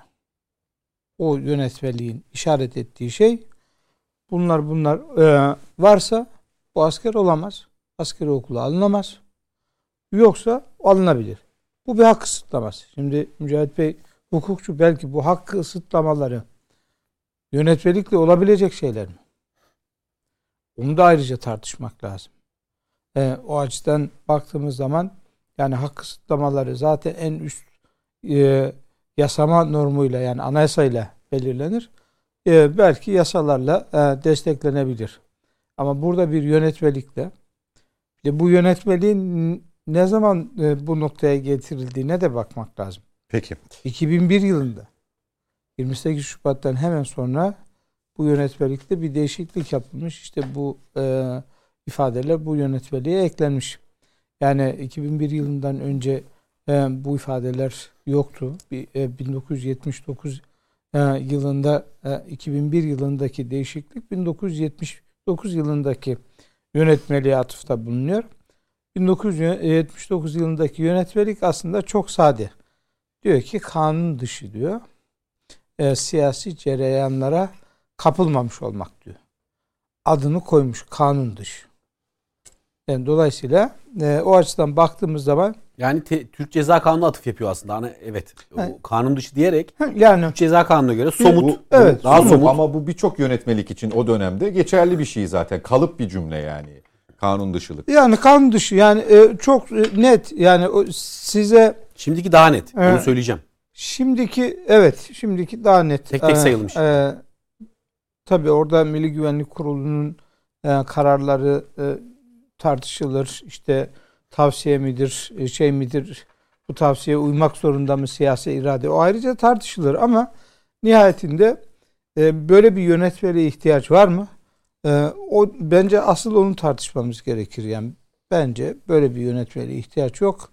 Çünkü Türkiye Cumhuriyeti vatandaşı olan herkes kanunlara uymak kaydıyla, kanunlara aykırı davranışlar içerisinde bulunmamak kaydıyla herkesin istediği eğitimi alma, istediği mesleği yapma hakkına sahip olması gerekir. O açıdan bu yönetmelik zaten 28 Şubat kafası ürünü bir yönetmelikti. Değişmesinde fayda var. Erken mi oldu, geç mi oldu? O ayrı bir mevzu. Mete Yarar. Yani ben bir kez daha okumakta yarar görüyorum. Çünkü unutuyoruz. Hatırlatayım. Aynen şöyle. Giriş koşulları dediğiniz maddelerden değişiklik yapıldı. Kendisinin, annesinin, babasının, kardeşlerinin ve velisinin tutum ve davranışları ile yasa dışı, siyasi, yıkıcı, irticai, bölücü, ideolojik görüşleri benimsememiş, bu gibi faaliyette de bulunmamış veya bu gibi faaliyetlere karışmamış olması. Bu olan. Ne yapıldı? Terör örgütlerine veya Milli Güvenlik Kurulu'nca devletin milli güvenliğine karşı faaliyette bulunduğuna karar verilen yapı, oluşum veya gruplara üyeliği, mensubiyeti, iltisakı ya da bunlarla irtibatı olmamak hükmü giriş koşullarına eklendi. Şimdi bunun iki tarafı var. Ben bunu yalnızca irticai kısmıyla aldığınızda tartışmayı anlamsız bir yerde tartışıyoruz çünkü. Ama oradan çıkarılıyor şey. Şimdi tartışma. Şöyle, iltica maddesi kaldırıldı diye konuldu çünkü. Adı öyle kondu. İltica maddesi kaldırıldı dedi. Öyle denmedi mi? Ama 28 Şubat ürünü olduğu için. Hayır, hayır. İlk tartışma bu değiştiğinde servis edilen şekli iltica maddesi çıkartıldı diye. Evet. Servis edildi. Şöyle söyleyeyim. Bu maddeyi mülakatçıların kontrol etmesi mümkün değil. Çünkü detaylı bir saha çalışmasına ihtiyaç var. Mülakatçılar bunu yapamaz. Bunu ancak güvenlik soruşturmasını yapan, saha çalışması yapan Milli İstihbarat Teşkilatı, Polis Teşkilatı ve mülki amirler yapabilir. Yani çünkü mülakat nedir? Senin karşına gelir öğrenci, öğrenciye duruşu, konuşması, kendisine hitap ederkenki tavırları gibi sorulardan anlayabilirsiniz. Zaten bilgiler ve belgeler önündedir. Yok değildir, oraya konmaz. Hayır hayır. Kendisinin önündedir. Biliyordur en azından mülakat yapan. Bilmez. Kişi. Mülakattan sonra. Mülakatçı şeyi görmez. İlk aşama mı o? Yok hayır. Şimdi sınava girersin. Tabii mülakatta bunlar soruluyor. Şöyle sınava girersin. Yani sınava girersin. Sınavdan sonra sınavı geçtiğin andan itibaren seni oraya alırlar. Daha sonra mülakat alırlar. Daha sonra güvenlik soruşturma başlar. Yani sen ben güvenlik soruşturması önce zannediyorum. Yok. Tamam. Geçersin. Yani geçersin. Geçtikten sonra da güvenlik soruşturması geçer. Hatta ben sana şöyle söyleyeyim. Bazen güvenlik soruşturması devam eder. Sen kabul edilirsin. Güvenlik soruşturması daha sonra gelir. Öğrencilikte atılabilirsin de. Yani güvenlik soruşturması daha sonra geldiği zamanlar da olmuştur. Doğrudur. Çünkü yalnızca bir öğrenci için yapılmaz ki. Binlerce öğrenci için yapılır. Birisinden olumlu gelir, birisine olumsuz gelir. Çünkü tek taraftan gelmez bu kaynak. Unuttuğumuz nokta ve atladığımız nokta ne? Oraya söyleyeceğim ben. Bu maddenin zaten değişmesi gerekiyordu. Neden değişmesi gerekiyordu? En son işte bugünlerde gelecek güvenlik soruşturmanın nasıl yapılmasıyla ilgili bir kanun maddesi biliyorsun. Anayasa Mahkemesi tarafından iptal edildi. İptal edilme kısmını hala tartışıyoruz. Şahıs kendisinden mi sorumludur? Yoksa aile efradının durumundan mı sorumludur? Yani ailenizde birisi suç işlemişse bu size de iktisat etmeli midir? Yani kardeşiniz FETÖ'cü olmuştur. Siz de aynı şekilde ceza almalı mısınız, almamalı mısınız? Yani baktığında bu suç... Bunun ceza gibi, demeyelim de... ne? Tehdit. Yani, yok en uçları veriyorum devlete ben. girebilme koşulu olarak. Hayır en uç olarak söylüyorum. En uçları söyleyeyim ki herkes anlasın. Yok ceza noktası olmaz. Cezalar şahsi değil, ceza demiyorum. Güvenlik soruşturmasından bahsediyorum ben. Hala güvenlik soruşturmasındayım bak. Ben hala gitmedim oraya. Şeye gelmedim daha. Hani bir şey bulundu, ne yapılacak noktasına gelmedim. Çünkü hatırlayın güvenlik soruşturmasının tartışmaların olduğu iki defa yapıldığında muhalefet partilerinin itirazı neydi? Kardeşim suç kişiseldir. Kişinin başkalarının işlemiş olduğu suçtan dolayı kişinin devlet memuru olup olmaması veya bir yere girilmesinin engellenmesi anayasal olarak mümkün değildir tartışması açıldı. Zaten bu tartışmalardan sonra ilgili maddelerin bir kısmı böyle iptal edildi. Burada bir muğlaklık var. Bunun muhakkak düzeltilmesi gerekiyordu zaten anayasaya göre. Çünkü hepiniz bilirsiniz yönetmelikler kanunlarda anayasayı uygulamak zorunda. Yani sen yönetmeliği anayasadan daha yukarı görerek ben kendim karar veriyorum deme şansına sahiptin. Bir silsilesi var bu silsilenin. Buradaki önemli şeyden başka bir şey daha söyleyeyim. Şimdi güvenlik soruşturması yapan şahıslar muğlak ifadelerle güvenlik soruşturması yapamazlar. Ben sana şöyle sorayım.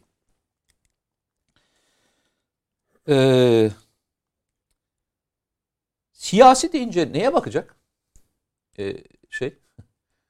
Yani neye bakacak siyasi diye? Nesine bakacak? Hangi parti siyasi olarak uygun olacak veya olmayacak? Devam edeyim bak sana. Yıkıcı. Hangisi yıkıcı? İrticai. Hangi tabir irticai tam tabir edebiliyor? Nereden anlayacaksın irticai? Nereden bulacaksın? 3. Bölücü ideolojik görüşleri. Neye göre anlayacaksın? Anlayamazsın bunların hiçbirini. Yani anlaman için önce senin doğru tabirler kullanman lazım. Geçmişte, o doğru tabirleri de... Geçmişte anlayamadığımız gibi. Şimdi o başka bir yere... Orada zaten sakıncalı taraf ne biliyor musunuz? Bakın sıkıntı şurada başlıyor. FETÖ bir cemaat değildir. FETÖ bir tarikat değildir. Başından beri kurguladığınız yer yanlış zaten. Doğru. FETÖ bir istihbarat örgütüdür. Kod ismi alan bir cemaat üyesi olmaz Türkiye'de. Veya bir tarikat üyesi kod ismi almaz. Veya şey üzerinden evlenmezler. Katalog üzerinden evlenmezler. 3 yaşında 25 yaşında gideceği harp okulunun adresi belli değildir. Böyle bir cemaat ve tarikat Türkiye'de yok zaten. Hep baştan beri örnek yanlış. FETÖ örneği yanlış. FETÖ bir istihbarat örgütüdür arkadaşlar. Tamam. Zaten o yüzden de koyduğunuz maddelerin hiçbiri onu durdurmamıştır. Niye? Çünkü geldiğinde adamın eğitilmesi, sorunun çalınması, korunması bir sistemle yürütülmüştür. Atanacağı yer. Ben hani örneklerin çok verdiğim için söylüyorum bunu. Yani adam kendisini itiraf etmiş olsa bile harp okulunda ben FETÖ'cüyüm demiş olsa bile atılmamıştır bu ülkede. Ve onlar 90 yılında işte 2016'da darbeyi planlayan ekibin başındadır o adamlar. Atılmamışlardır. Tespit edilmiştir harp okul yıllarında onların kim oldukları. Sistem içerisinde zaten korunan bir ekipten bahsediyoruz. Buradaki en çok tartışılan bu FETÖ'yü engeller mi? Bu maddeler engellesek zaten engellerdi. Engellemediğini biz gördük. Peki kimi engelledi bu? Neyi engelledi? Yani FETÖ dışında neyi engelledi? Hep zaman zaman mecliste de konuşulan ve diğerlerine baktığınızda bir tarikat mensubu olmak veya bir cemaatin mensubu olmak Türkiye'de illegal bir faaliyet değildir, yasa dışı değildir. Bir kişinin tarikat mensubu olmuş olması irticai bir faaliyet içinde olduğunu da ispatlamaz, gerici olduğunu da ispatlamaz. Ben başından beri bunu söylüyorum. İddiam da bunun üzerine. Sizin yapacağınız yer ve araştırmanız gereken yer şahsın kendisinin düşünceleriyle ilgili değildir. O organizasyonla ilgilidir. Eğer bir örgüt veya bir yapı, isterseniz buna cemaat deyin, ister tarikat deyin, isterseniz siyasi parti deyin, isterseniz dernek deyin, hiç fark etmez. Devlet aleyhine çalışıyorsa ve devlet aleyhine bir faaliyeti organize ediyorsa bunun tespit edileceği yer harp okula giriş sınavı değildir arkadaşlar. Onun zaten olmaması gerekir. Onunla ilgili işlemi başlatmış ve kapatmış olmanız lazım. Sınava girme aşamasına kadar gelmemiş olması gerekir. İşte diyorum ya. Aynen öyle söylüyorum. Yani buradaki fiziksel olarak yapılması gereken, Türkiye'de işte yüzlerce tarikat, yüzlerce cemaat var. Böyle bir muğlak cevapla insanların girişlerini engellemek yerine, bir kez daha söylüyorum, kişi hakları engellemek yerine, eğer onunla ilgili normal başka bir planı varsa, kafasındaki başka bir planı varsa bunu çözmek görevi ülkenin ilgili kurumlarına aittir. Onu çözersiniz, bulursunuz, deşifre edersiniz ve gerekli işlemi başlatırsınız. Şeye kadar beklemezsiniz. Çünkü bugüne kadar gördüğümüz bütün örnekler, dünya örneklerinde de vardır. Bu tür yasa dışı ve bölücü gruplar 3 şeyin arkasına gizlenirler. Etnisite, mezhep ve din. Bu üçü onlar için her zaman bir maskeleme görevidir. Çünkü dini bir kurumun arkasına saklandığınızda... En kullanışlı aparattır. Yani. Hayır, bir de hassas konulardır. Gittiğinizde karşınıza nasıl bir grubun geleceğini bilmediğiniz için de mesafeli gidersiniz. O yüzden de en gizlenebilecekleri sütrenin arkasına saklanırlar. Dediğim gibi etnik site, mezhep ve din. Yapılacak tek şey. Burada ben bu nedenle değiştirilen maddenin çok doğru olduğunu düşünüyorum. Çünkü tanımlama hukuki bir tanımlama. Kişinin kendisine bırakılan bir tanımlama değil. Ben istihbarat görevlisiyim ve ben bir yere gideceğim, birisiyle ilgili irtibat yapacağım. Ben desem ki bütün bununla ilgili emniyet görevlilerine ve diğerlerine bana bir irticayı tarif edin desem nasıl tarif edecekler irticayı? Sorduğun adam kadar tarif çıkar. Efendim? Sorduğun adam kadar tarif çıkar. Aynen. Mesela desem ideolojik desem neyi tarif edecek? Siyasi desem neyi tarif edecek? Ben sana şunu söyleyeyim. Türkiye'de ideolojik olmayan adam mı var? Hayır, seçilme yaşını 18'e indirdiniz. Türkiye'de neredeyse herkes gençlik kollarında çalışıyor. Politize tabii. Yani ben niye göre seçeceğim şahsın siyasi görüşünü? Neye göre hayır veya neye göre evet diyeceğim? Siyasi görüşten bahsediyorum. Neye göre diyeceğim? Burada kaldılar. Daha ideolojiye gelmedi. Bakın Buradaki maddeyi ben yalnızca irtica maddesi üzerinden gitmiyorum. Ben burada gittiğim şey... Bütün ifadeler mi olur? Bütün ifadelerin kanuna, insan haklarına uygun olmasıyla gidiyorum. Devam edeyim. Madde ne diyor? Değişen madde ne diyor? Çok net olarak adını nasıl koyuyor? Terör örgütlerine. Net. Veya Milli Güvenlik Kurulu'na devletin milli güvenliğe karşı faaliyette bulunduğunda karar verilen yapı, oluşum veya gruplara üyeliği. Burada illa terör örgütü olmasına ne gerek yok? Bazı iktisatlı gruplar vardır ki devletin izlemesi altındadır. Ama sizde değildir yapısı. Yapı sizde değildir. Kapatamazsınız. Dernekler vardır, vakıflar vardır. Tamam mı? Durur orada. Ama siz bilirsiniz onları. Peki. Ama bunları, bakın bunların her biri kayıtlı olduğu için bunu yapacak olan şahıs da önemlidir. Ama olayın içine gittik her zamanki gibi irtica mevzuna gittik. Bakın dünyanın her tarafında iyi veya kötü kişiler vardır. Görevini iyi yapanlar ve kötü yapanlar vardır. Bulunduğu grubu kötüye kullananlar vardır ve diğerleri vardır.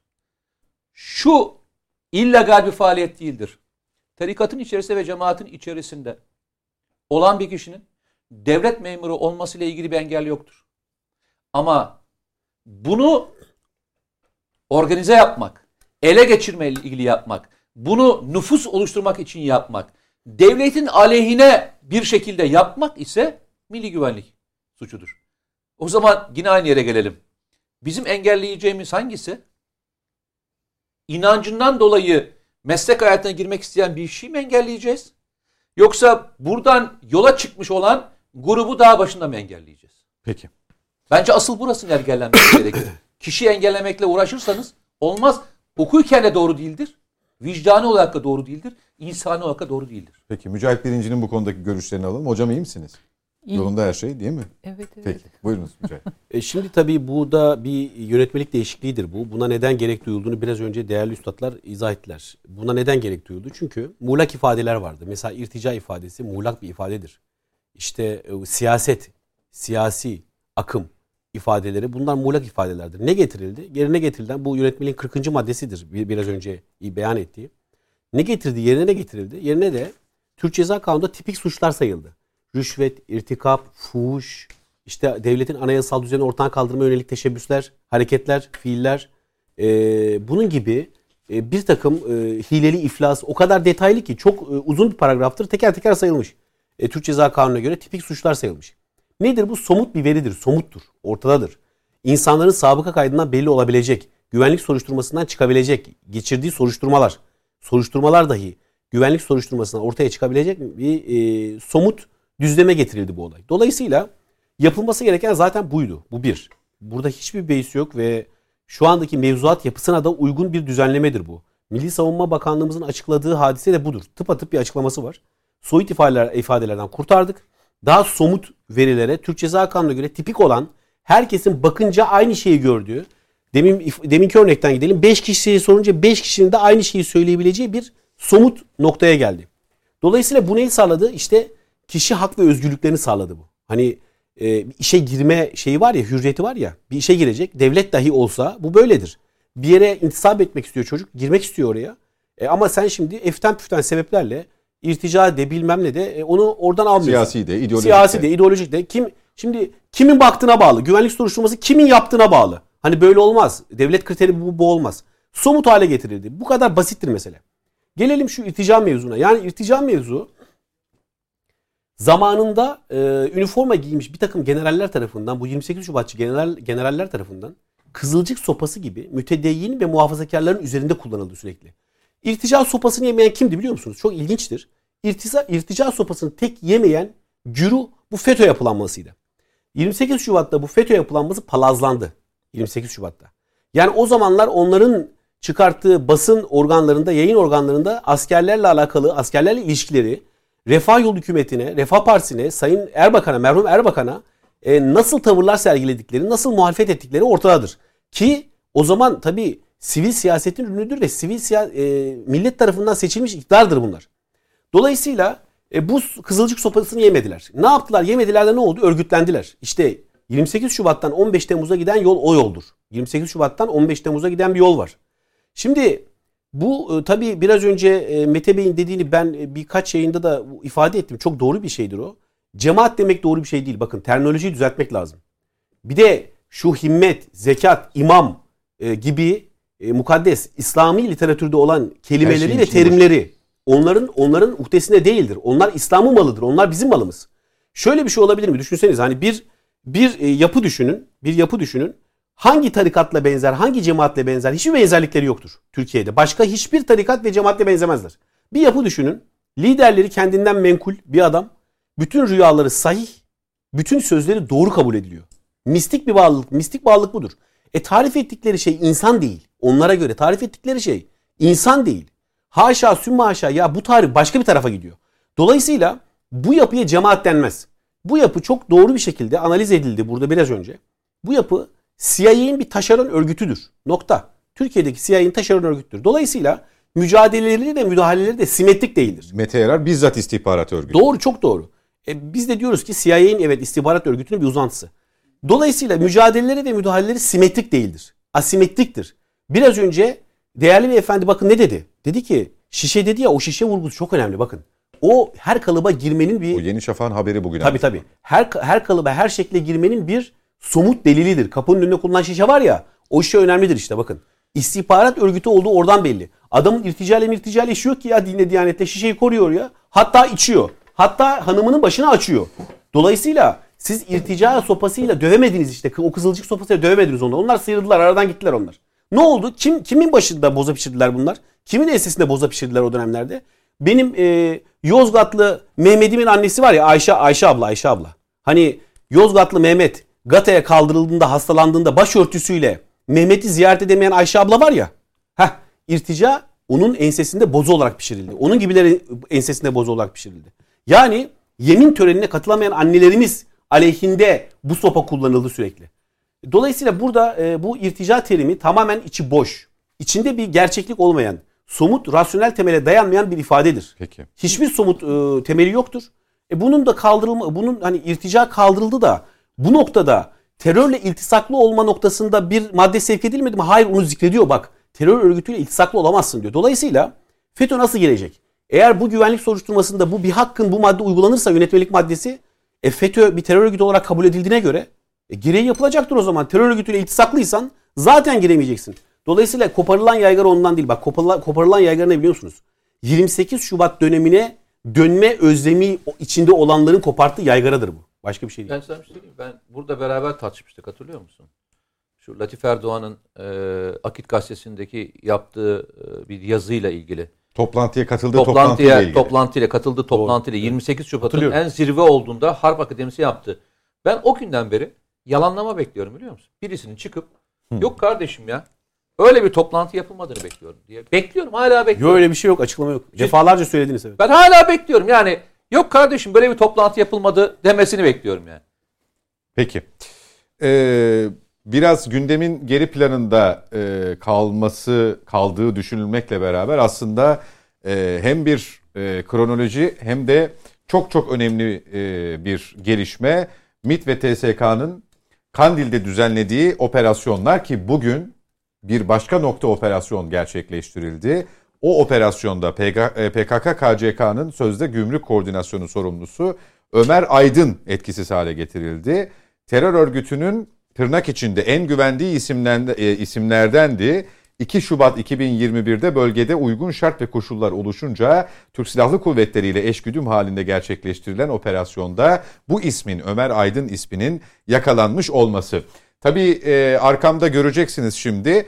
Bunun öncesi de var. MİT'in ve Türk Silahlı Kuvvetleri'nin ortaklaşa gerçekleştirdiği nokta operasyonlar. Bu 1,5 aydan ibaret değil ama biz bu kronolojiyi önemsiyoruz. Çünkü bir seri burası, özellikle Mart ayında yoğunlaştığını görüyoruz. Mete Yarar 22 Şubat'ta PKK'nın istihbarat ve finans faaliyetlerini yürüten 3 teröristin Metina'da etkisiz hale getirilmesi. 15 Mart'ta yine PKK-YPG'nin sözde Tugay komutanı terörist İbrahim Babat TSK ve MİT'in operasyonuyla yakalanmıştı. Evet, şu an ekranda daha net görüyorsunuz. 25 Mart yine geçtiğimiz hafta FETÖ mensubu İsmail Okkalı ve Ayşe Özel MİT'in operasyonuyla Kuzey Kıbrıs Türk Cumhuriyeti'nde yakalanmıştı. Hemen 2 gün sonra 27 Mart'ta eylem hazırlığındaki PKK'lı Hüseyin İnal, Irak'ın kuzeyinde MİT'in operasyonuyla etkisiz hale getirilmişti. Bugünkünü yani 29 Mart'takini de az önce paylaşmıştım sizinle.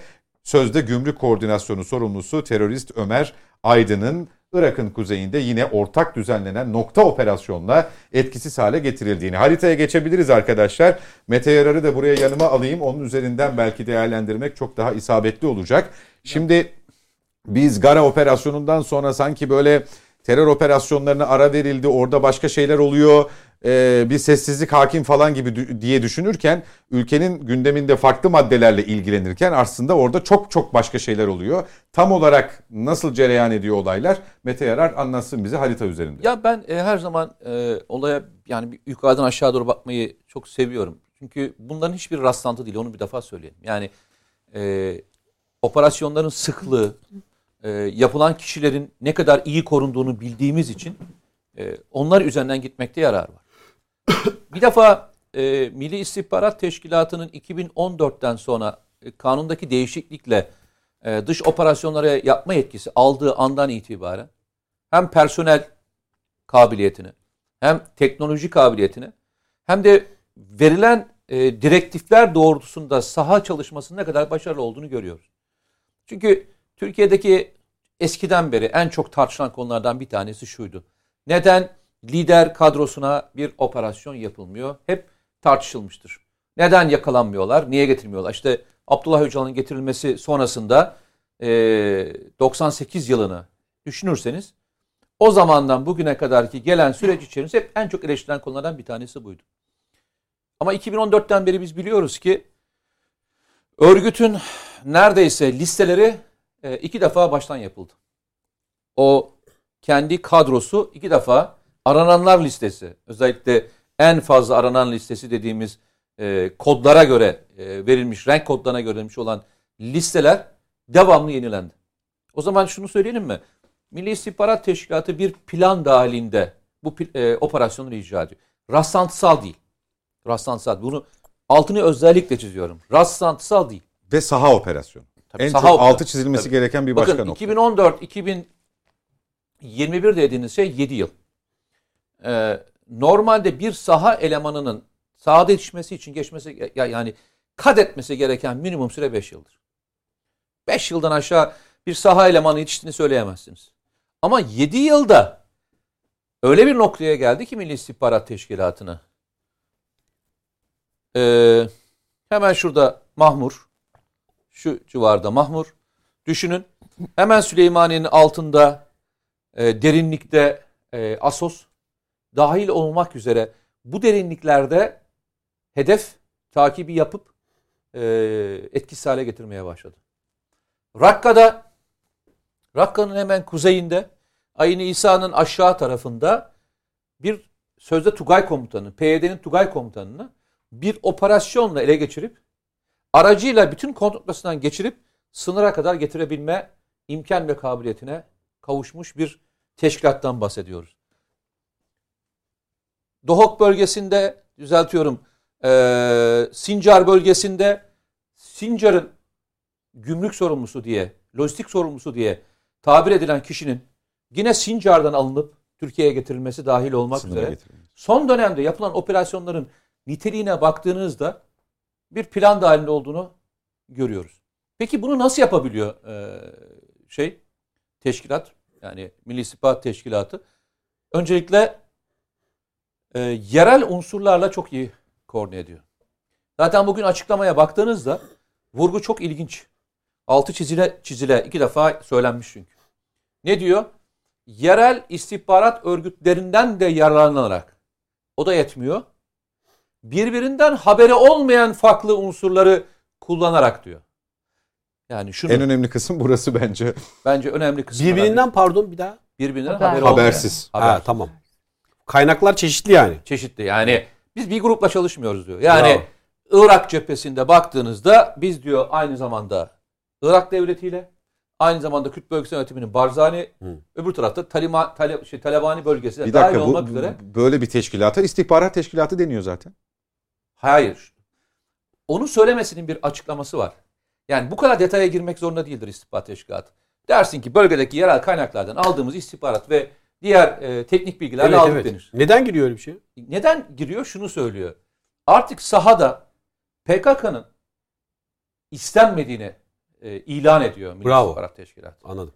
Yani o boşu boşuna söylenen bir kelime değildir. Kelimeler... Anladım. Çok güzel. Sizin ortak çalıştığınızı düşündüğünüz grup bize bu anlamda bilgi veriyor ya da biz onunla çalışıyoruz. Yani şunu söylüyor PKK'ya. Siz aslında sahada yoksunuz abi. Bitirdik size burada diyor. Ben sizin nerede olduğunuzu en güvendiğiniz adamdan biliyorum diyor. Beni sakın yanlış anlamayın diyor. Yukarıdan yalnız da şerefsiz tespit etmiyorum diyor artık.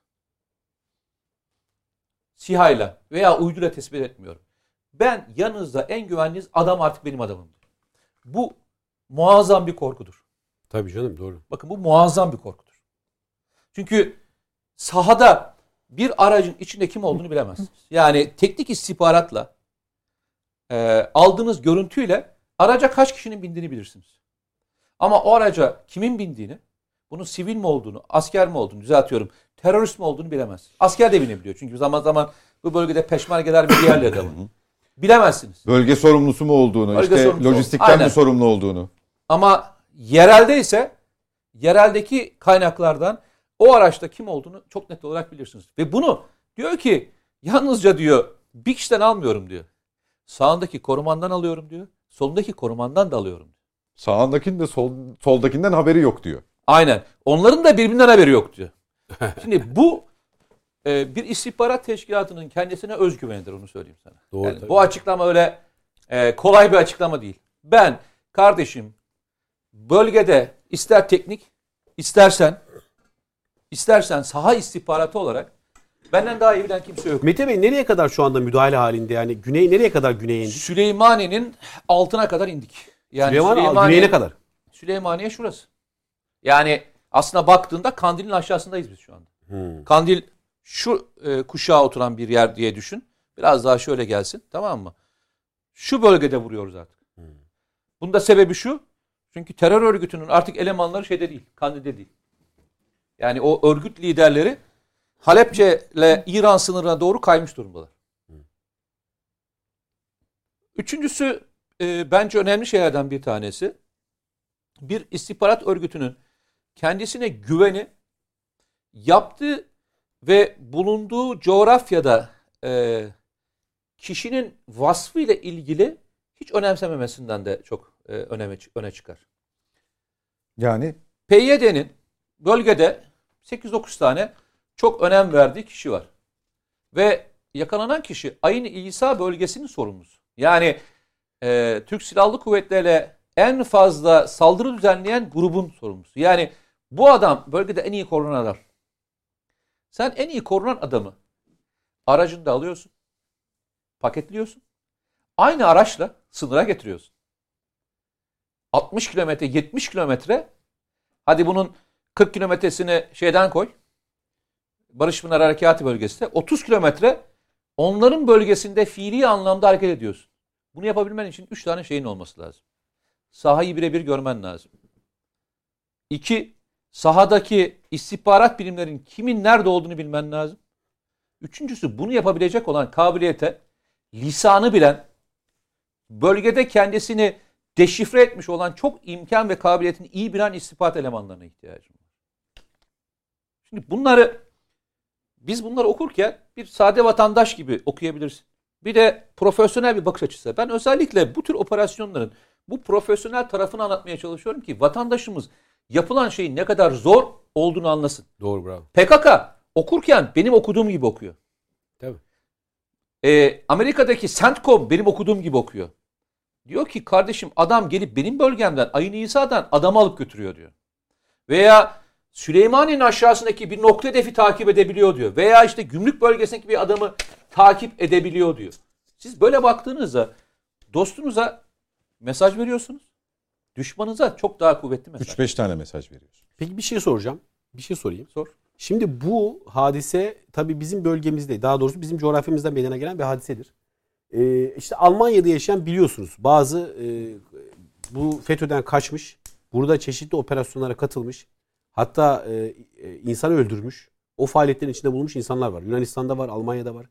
Bunları seyretmek. Şimdi CENTCOM tamam. CENTCOM buradan alacağını alıyor. Amerika'da yaşayanlar var mesela. Amerika'da ciddi bir şekilde FETÖ işine bulaşmış lider kadrosundan insanlar var. Bunları görmek, onları psikolojisi noktasında nasıl bir etki yaratır? Şöyle söyleyeyim. Yani örtülü operasyon dediğin veya istihbarat operasyonu dediğinin kuralları da var. Yani kuralsız diye bir şey yok. Elbette. Tabii. Yani devletler kendi aralarında prensiplere sahiptirler.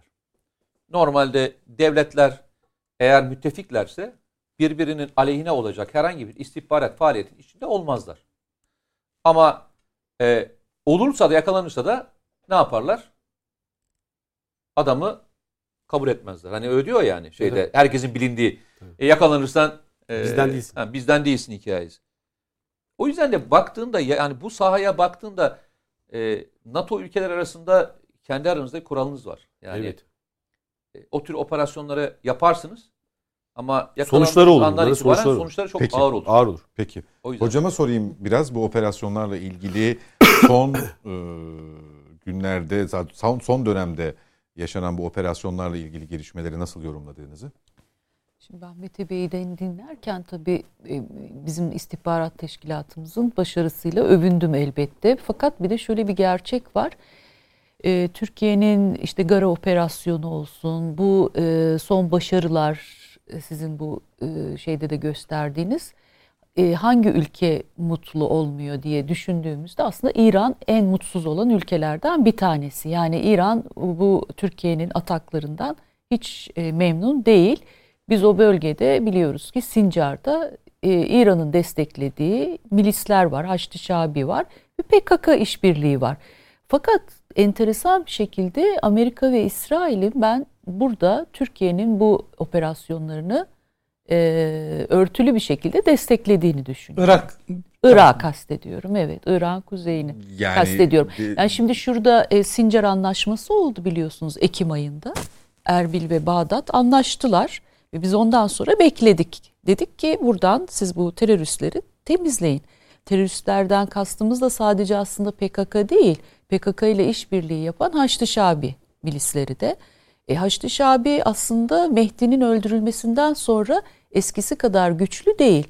Haçlı Şabi'nin kurulması için fetva veren de bir Sistani var. Sistani'yi de ziyarete giden bir papa var. Biz Gara operasyonundan sonra Sincar'ı bekliyorduk. Aradan bir ay geçti. Bu bir ay içerisinde de bir papa ziyaretine şahit olduk. Şimdi burada enteresan tabii denklemler var. Hangi ülkeler kimi destekliyor? Yani şu örnek aslında Amerika biliyorsunuz işte Afganistan konusunda işbirliği yapılsın ve Türkiye'de bir konferans düzenlensin dedi. Ben Irak'ta Amerika'nın baştan beri İran'ı Irak'tan temizlemek istediğini düşünüyorum. Yani ve nasıl ki... Şu anda da mı? Evet yani Haçlı Şabi'nin olması... Irak'ta İran'ın olması Amerika açısından iyi bir şey değil. Papa'nın ziyareti İran Şiileriyle Irak Şiilerini birbirine düşürdü. Amaç da oydu zaten. Amaç oydu. Zaten Kaşıkçı cinayetiyle Selefilerle işte İhvan'la Vahabilerin yani iki kolun birbirine düşmesi gibi şimdi de İran Şiileriyle Irak Şiileri karşı karşıya geldi. Çünkü Papa İran'ı ziyaret etmedi ama Sistani'yi ziyaret etti. Necef'i, Ur'u, işte Bağdat'ı, Musul'u hepsini ziyaret etti. İran kuzeyindeki bölgesel yönetimi ziyaret etti. Pul bastırıldı. Sünnilerin dışında evet. Sünnilerin dışında evet en önemlisi de Karakuş tabii Hristiyanların başkentini ziyaret etti. Burada Irak'ta bir şeyler oluyor ama anlamaya çalışırken de bizim istihbaratımız tabii ki çok iyi çalışıyor. Fakat bilemeyiz ki hangi ülkelerin istihbaratıyla birlikte hareket ediyor onu ben bilmiyorum. Yani onu belki hani daha sonra öğreneceğiz. Amerika ve İsrail'in İsrail örtülü bir kabulü olduğunu düşünüyorum. Bu kabul olmasa biz bu operasyonu yapamaz mıyız? Yapardık, yine yapardık. Yani. Ya ben size yine yapardık. Haberleri olmadığını nereden söyleyeyim size? Hatırlarsan Sincar haberleri yok. Evet. Sincar bölgesinde operasyon olduğunda Amerikalı CENTCOM komutanları ne demişti? Bir de son dakikada yani işte son 10 dakikada haber verdiler Amerikan askeri varsa çekin diye. 10 dakikada. Şimdi istihbarat çalışması beraber yapılırsa onun öğreneceğin saati istihbaratın anında başlaması lazım. Ben haberi var hiç, demiyorum. Hayır, örtülü söylemedim. Bir şekilde hayır, sessiz kalıyorlar ve kabul ediyorlar diye düşünüyorum. Hayır, üstad de, verdiği için söyledim örneğini. Evet. Bir de bir şey daha buyurun. Söylemek istiyorum. Aslında sizin de fikrinizi sormak istiyorum. NATO burada güçlerini 400'den ya 4000'e ya 5000'e arttırdı. Aynen. Ve Türkiye bu NATO kararını veto etmedi. Yani Türkiye uzun yıllardır hiçbir NATO kararını veto etmiyor. Ve şimdi buraya NATO askeri güçleri daha zaten da katlanarak var. Ama yani daha çok ya sayısı 400'den işte diyorum. 5000'e mi? Daha önce daha yüksekti. Ha, ondan önce azaltılmıştı diyorsunuz. Ama Irak'tan bunlar tedricen çekildi. Yani NATO'yu demiyorum da şey diyorum Amerikan askerlerini. Hı hı. NATO kuvvetleri ne kadardı daha evvel onu bilmiyorum. Daha önce ben size şöyle söyleyeyim. Neredeyse NATO'nun olup da orada olmayan kimsesi yoktu. Direkt eğitimle ilgili gelmişler. Ha, NATO askerleri ilgili. Yine eğitimle gelmişti. Şimdi yine eğitimle mi ilgili? Gelecekler. Eğitim görevleri yok. Irak ordusunun operasyonel görevleri yok. Yapamazlar Irak zaten. Yani 4000 askerle 5000 askerle şimdi, ki onların biraz daha farklı. Yani 4000 asker geliyorsa bunun 3000'i şeydir. Destek askeridir. Destek. Peki mesela Türkiye'nin bu lehine mi aleyhine mi? Yani biz NATO askeri oraya geliyor diye seviniyor muyuz yoksa biraz rahatsız mı oluyoruz?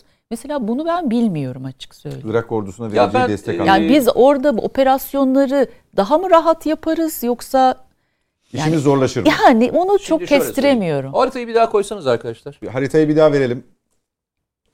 Tabii evet. Burada merkezi Irak hükümetinin oluşması belki terör örgütlerinin orada barınmasını zorlaştıracaktır. O anlamda belki Türkiye'nin lehine olabilir diyorsunuz. Nihayetinde çünkü temizleyemiyorlar. Sözünüzü kestim. Hani Bağdat'ta, Erbil'de bu işi kotaramıyor. Türkiye'de o yüzden zaten ben Sincar operasyonunu yapacağım dedi. Irak askerleri kaçtığı için İşte Musul yok yani DAEŞ tarafından işgal edildi. Tabii, dolayısıyla hani kaçmayan, savaşabilen bir orduya ihtiyacı var Irak'ın.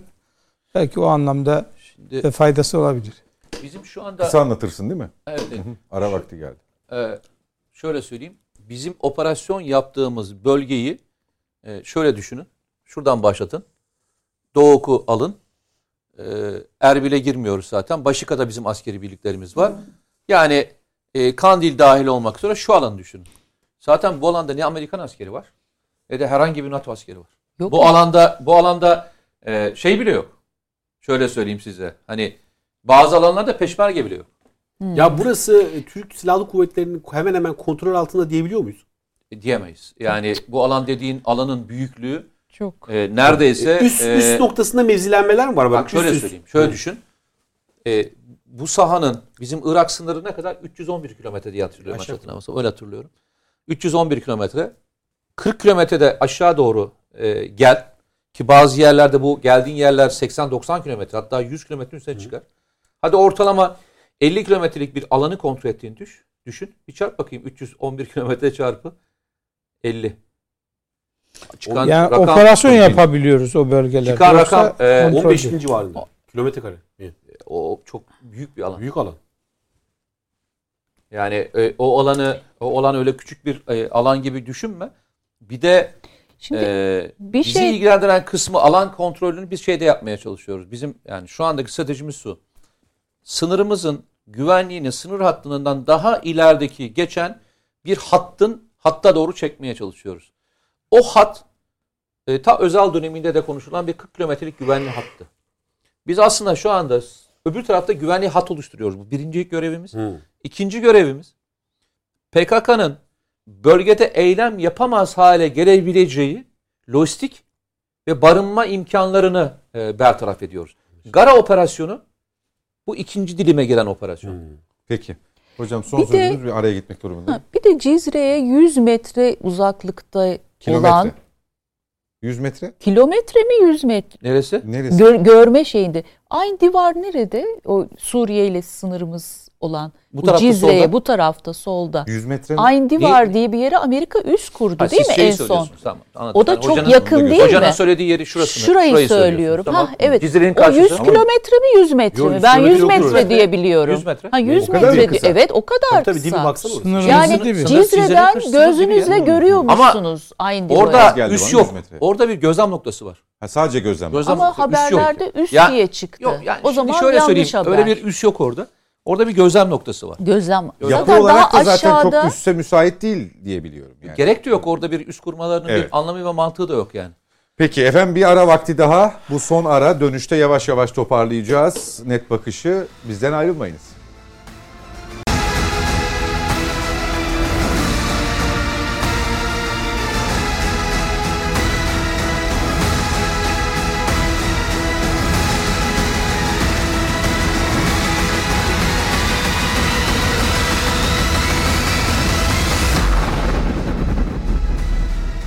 Yeniden birlikteyiz. Son etaba girdik net bakışta efendim. Mete Yarar, Hüseyin Likoğlu, Mücahit Birinci ve Özden Zeynep Oktav hocamla bir dış politika, kısa bir dış politika turu yapıp tamamlayacağız. Hocam Biden'dan Sayın Cumhurbaşkanı'na davet geldi. Özellikle seçildikten sonra ülkemizle Amerika Birleşik Devletleri arasındaki ilişkilerin yarını noktasında bir takım endişeler, bir takım beklentiler, gündemde olan konuların yani işte ilk 3 maddenin, S-400 meselesinin, FETÖ'nün konuşulacağı böyle bir buluşmanın, bir temasın ehemmiyetinden bahsediliyordu. Şimdi bir sessizlik var öteden beri. Bu sessizlik işte hayra mı alamet? Yoksa tabii Sayın Dışişleri Bakanı ile bir teması oldu işte geçtiğimiz hafta.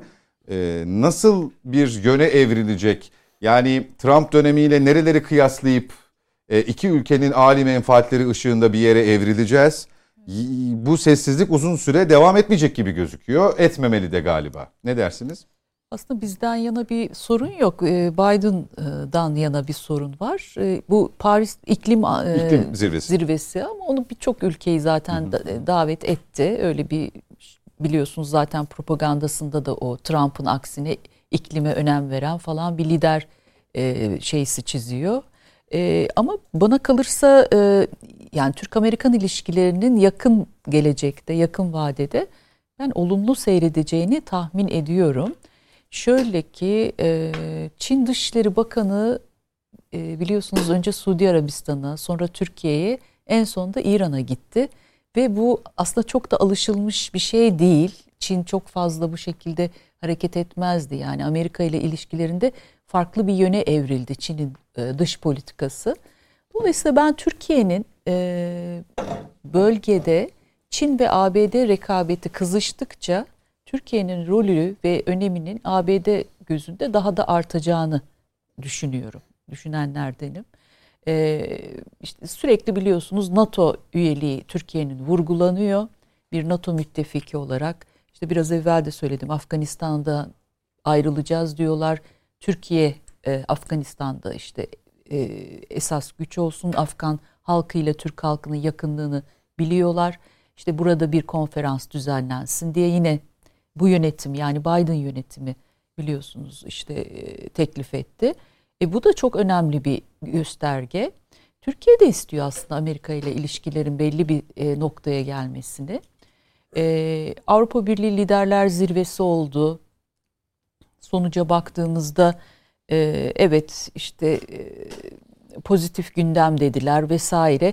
Yani böyle bir çabalar var Batı dünyasıyla ilgili. Fakat ben Biden yönetiminin şöyle bir zorlukla karşı karşıya olduğunu düşünüyorum. Müttefikleriyle birlikte Çin'i rakip ve Rusya'ya karşı da bir düşmanlık tanımlaması çerçevesinde bir dış politika stratejisi benimsiyor. İşte Amerikan Dışişleri Bakanı ve Savunma Bakanı Austin ve Blinken biliyorsunuz Hindistan'a, Japonya'ya, Güney Kore'ye gitti. Yani bunlar bir müttefiklik ilişkileri belirleyerek işte Çin'e karşı durabilmek, işte Rusya'yla baş edebilmek gibi bir atılımlar yapıyorlar. İşte bu çerçevede Türkiye'nin de müttefik rolü oynamasını istiyorlar. Ya ben bu Irak'taki operasyonları falan mesela Mete Bey'den dinlerken hep bunlar da geliyor aklıma. Şunu söylemek istiyorum. Zaten Türkiye bağımsız düşünülemez. Bağımsız düşünülemez çünkü Türkiye-İsrail yakınlaşması da üstten tabii şu Sayın Cumhurbaşkanımız şeyi çok açık dedi. Yani bu Netanyahu hükümetiyle çok zorlaşıyor. Aslında bir doğru düzgün bir hükümet gelse İsrail'e başına ben Türkiye'nin çok daha kolaylıkla anlaşabileceğini düşünüyorum İsrail'le.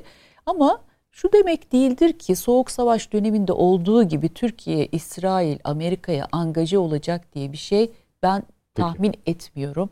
Türkiye ilişkilerini belli bir stabil noktada tutup dengeleme politikası izleyecektir ki bu Türkiye için daha da yararlıdır. Peki. Bitirdim herhalde öyle mi? Yok yani bitirin diye bekledim. Bitti mi?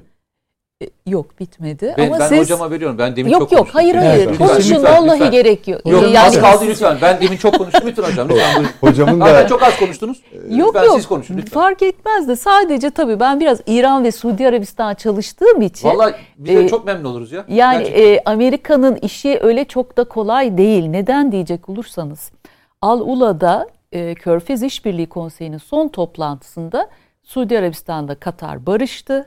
Hatta üstü örtülü bir şekilde Suudi Arabistan İran'la bile yanaşmaya başladı.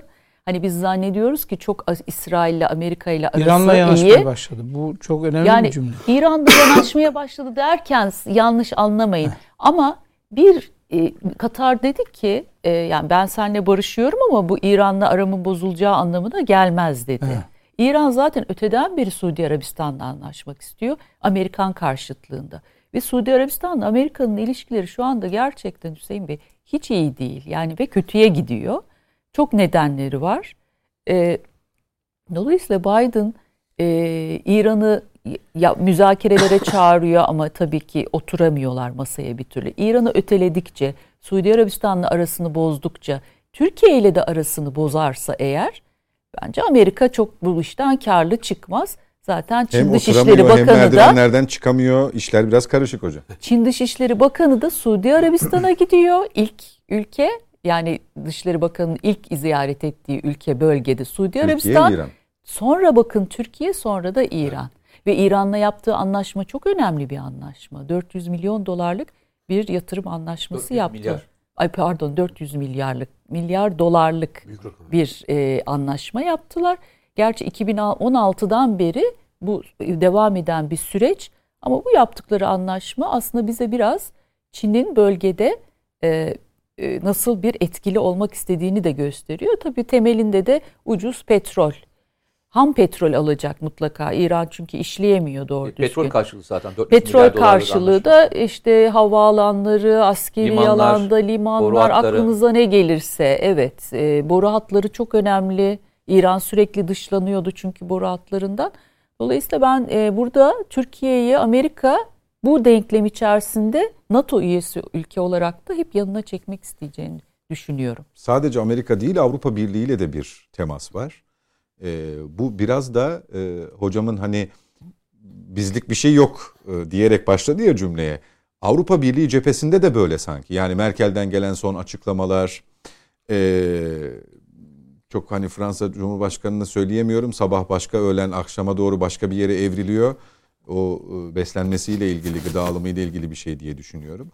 Ama Avrupa Birliği'nin Türkiye ile tekrar eski söylemleri dillendirmeye başlamasının da hocamın söyledikleriyle paralel olduğu kanaatindeyim. Siz ne düşünüyorsunuz? Bence hocamın söylediği bizlik bir şey yok ifadesi çok kıymetli. Türkiye... durduğu pozisyon itibariyle hem avantajlı hem de tabii ki zor bir süreç. Türkiye son 10 yıldır yani Suriye'de olaylar belki biraz az daha gerisine gidip işte Arap Baharı ile birlikte bölgede başlayan yeniden yapılanma ya da işte yeni arayışlardan bugüne baktığımız zaman Türkiye hep bir yerde durdu. Doğru bir yerde durdu. İşte demin Fransa için söylediğiniz gibi sabah başka, akşam başka değil. 10 yıldır Türkiye bir yerde duruyor. Yani Doğu Akdeniz'deki duruşu net, Suriye'deki duruşu net, işte Avrupa Birliği ile ilişkilerde duruşu net, Amerika Birleşik Devletleri ile ilgili, NATO ile ilgili duruşu çok net. Bu netlik zaman zaman Türkiye'ye bir takım olumsuz yansımaları oldu. İşte çeşitli şekillerde gizli açık ambargolar vesaire. Ama Türkiye uzun zamandır bu net duruşu sayesinde, demin hocamın söylediği ifade, yani Türkiye için fark eden bir şey yok noktasına geldi. Şimdi Türkiye'nin bu kadar kararlı ve net duruşu ister istemez hem Avrupa hem NATO müttefikliği kapsamında Amerika açısından ister Türkiye ile ilişkilerini gözden geçirmesi gerekir. Yani bu kararlılık karşısında bir karar vermeleri lazım. Yani Türkiye'ye kararını vermiş gibi görünüyor. Dolayısıyla ona bir karar vermesi gerekir. Yani Türkiye'yi dışlayalım mı? Yoksa işte bu kadar kritik bir dönemde, hele işte Çin, Rusya, İngiltere'nin Avrupa Birliği'nden ayrılması, yeni ticaret yolları, bütün bunlara baktığımız zaman Türkiye ile ilgili karar vermekte zorlanan, zaman zaman işte Türkiye karşıtlığı, zaman zaman Türkiye'siz olmuyor şeklinde hareket eden bir dünya ile karşı karşıyayız. Yani burada mesele, Türkiye bu kararlılığını sürdürebilecek mi? Bunu sürdürmesi halinde o zaman kararsızların da bir şekilde karar vermesi gereken günlere doğru gidiyoruz diye düşünüyorum. Peki, Avrupa Birliği Liderler Zirvesi'nde Merkel'in söylemi biraz daha öne çıktı. Türkiye ile ilgili ihtiyacımız var, Türkiye'siz olmaz şeklinde algılanabilecek açıklamaları bu yöndeydi. Doğu Akdeniz vurgusu vardı, orada bir takım göndermelerde bulundu ama netice itibariyle uzun bir aranın ardından yapılan güçlü, önemli bir açıklamaydı.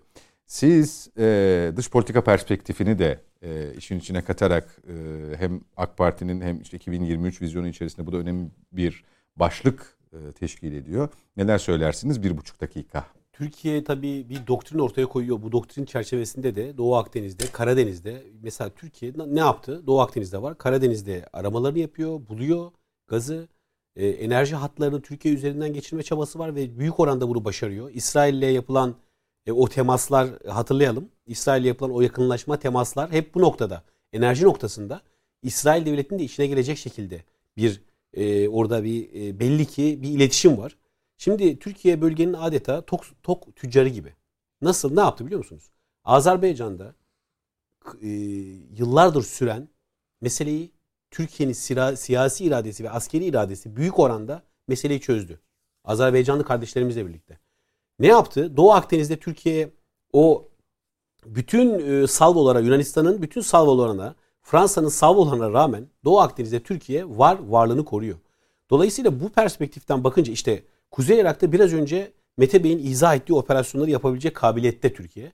Bunların tamamı tabii hani Amerika Birleşik Devletleri tarafından, Avrupa Birliği tarafından çok net bir şekilde okunabiliyor. Dolayısıyla Türkiye dediği gibi, üstadın biraz önce söylediği gibi Türkiye'nin kendi bir doktrin çerçevesinde bir duruşu var. Dolayısıyla o doktrine yaklaşan, elbette ki burada esneklikler olur. O doktrine yaklaşan ülkelerle uzlaşma pekala sağlanabiliyor. Yani ebedi düşman, ebedi dost diye bir şey yok ki. Ebedi menfaati var Türkiye'nin ve o bir hakkın uygulanıyor. Mısır'la da uygulanıyor. Bakın Mısır'la da, İsrail'le de, Suudi Arabistan'la da ve İran'la da, Amerika Birleşik Devletleri de, Çin'le de bu noktada bu perspektif ve doktrin bakış açısında Türkiye'nin durduğu noktadan çok fazla savrulmadan bir dış politika planlaması yapıldığını ben gözlemliyorum. Amerika Birleşik Devletleri de oraya yaklaştığı sürece, o doktrinlere, Türkiye'nin doktrinine yaklaştığı sürece elbette ki Amerika Birleşik Devletleri'ne karşı da masada bizim bazı taleplerimiz var. Özellikle çok haksız bir şekilde F-35 mesela meselesi, S-400 meselesi gibi meseleler belki bu süreçte en azından birinin çözümleneceği ve halledileceği kanaatim var benim Amerika Birleşik Devletleri'yle. Mesela. Son söz sizin Mete Yarar. Yani şöyle söyleyeyim, her okumayı kendi üzerimizden yapmayalım. Bir de kendi dünyanın okuması var. Dünya okuması önümüzdeki dönemde nasıl bir çerçeve çizecek? Önümüzdeki dönem... Onu kendimize mi uyarlayalım? Tabii. Aslında herkes öyle uygular. Yani yani herkes kendisini Türkiye üzerine okumaz.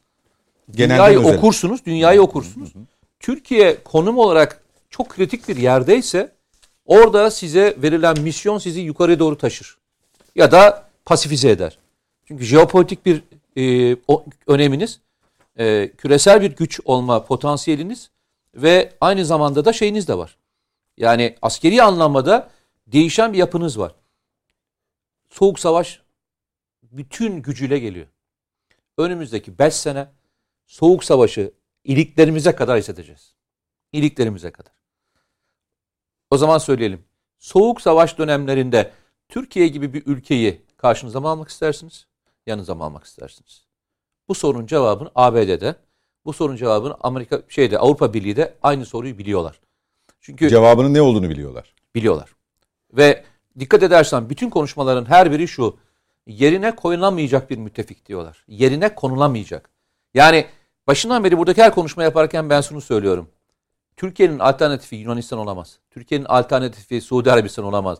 Türkiye'nin alternatifi ne Mısır ne de İsrail olamaz. Bakın İsrail bile olamaz. Türkiye'nin jeopolitiği kendisine özeldir. Aynı zamanda milli güç kavramları olarak da dünyanın ilk 5'inde olan bir ülkedir. Bu kadar iddialıyım ben, hala iddialıyım. Dünyanın milli güç kavramlarında ilk 5 ülkeden bir tanesidir. Siz böyle bir ülkeyi Rusya'ya ve Çin'e doğru itemezsiniz. Eğer soğuk savaş hazırlık yapıyorsanız. Her şey yolundaysa? Efendim? Her şey yolundaysa? İşte öyle zannettiler ya, 90'lı yıllarda ne dediler?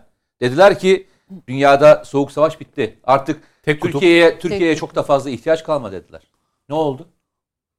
Yine geleceğiniz yer orası. Çünkü artık küresel mücadele başladı. ABD ile Çin arasında küresel mücadele başlayacak. Ambargolar, yaptırımlar, istihbarat savaşlarını havada göreceğiz. Yani havada uçuşacak diyorum bak. Bu kadar ne söylüyorum? Havada uçuşacak. Ve bu uçuşmanın içerisinde güçlü bir istihbaratı olan, güçlü bir ordusu olan, güçlü bir savunma sanayi şirketleri olan ve kendisini devamlı yenileyen, hibrit savaşın bütün versiyonlarında başarılı olmuş bir ülkeyle mi çalışıyorsunuz? Sahada tatbik eden bir de bunu gösteren. Yani işte diyorum ya. Hibrit savaşın her türlü versiyonu. Bu 5-6 yıl mı diyorsun önümüzdeki dönemde? Yok, ben başladığını söylüyorum. Evet, Türkiye bu arada başladığı için bu kadar telaşla Biden Avrupa Birliği'ni arayıp sakın yaptırım yapmayın dedi. Biden ki bize ambargo uygulayacağını düşündüğümüz adamdı. Şimdi ambargoyu düşünen bir adam Avrupa Birliği'ne arayıp sakın ha yaptırım yapmayın der mi? Ben gerçekten Türkiye'de dış politika okuyanları hiç anlamış değilim. Hatırlıyor musun? Burada biz Biden döneminde Türkiye-Amerikan ilişkileri gerginleşmeyecek diye bas bas bağırırken milletler kelle kopartıyor. Siz öyle zannedin diyorlardı. Peki. Bir şey ekliyordunuz hocam. Çok kısa süren bitti. Yani zaten onlar da bizim onlara bağımlı olmamızı istiyorlar. Katsa da hatırlarsanız bizim savunma teknolojimizi hedefliyordu. Türkiye'ye de safını belirt, benim yanımda ol tamamen diyor. Yani şu anda Amerika'nın Türkiye'den en büyük talebinin soğuk savaş dönemindeki gibi tamamen onlara tabi olmamızı istiyorlar. En büyük sorun neymiş? Sayın Erdoğan'ın önce Türkiye'ye demesiymiş. Evet. Peki. İngiltere bunu açıkça söyledi. Bütün konuklarıma çok teşekkür ediyorum. Biz gurur duyarız. Önce tabii Türkiye diyen siyasetçiler. Ağzınıza ayağınıza sağlık geldiğiniz için, değerlendirmeleriniz, yorumlarınız için çok sağ olun. Sağ olun. Haftaya efendim saatler 20'yi gösterdiğinde pazartesi günü tekrar birlikte olmayı umuyoruz Net Bakış'ta. Tekrarımız saat 1'de. Kaçıranlar için hatırlatmış olalım ve huzurlarınızdan ayrılalım. İyi geceler, hoşçakalın.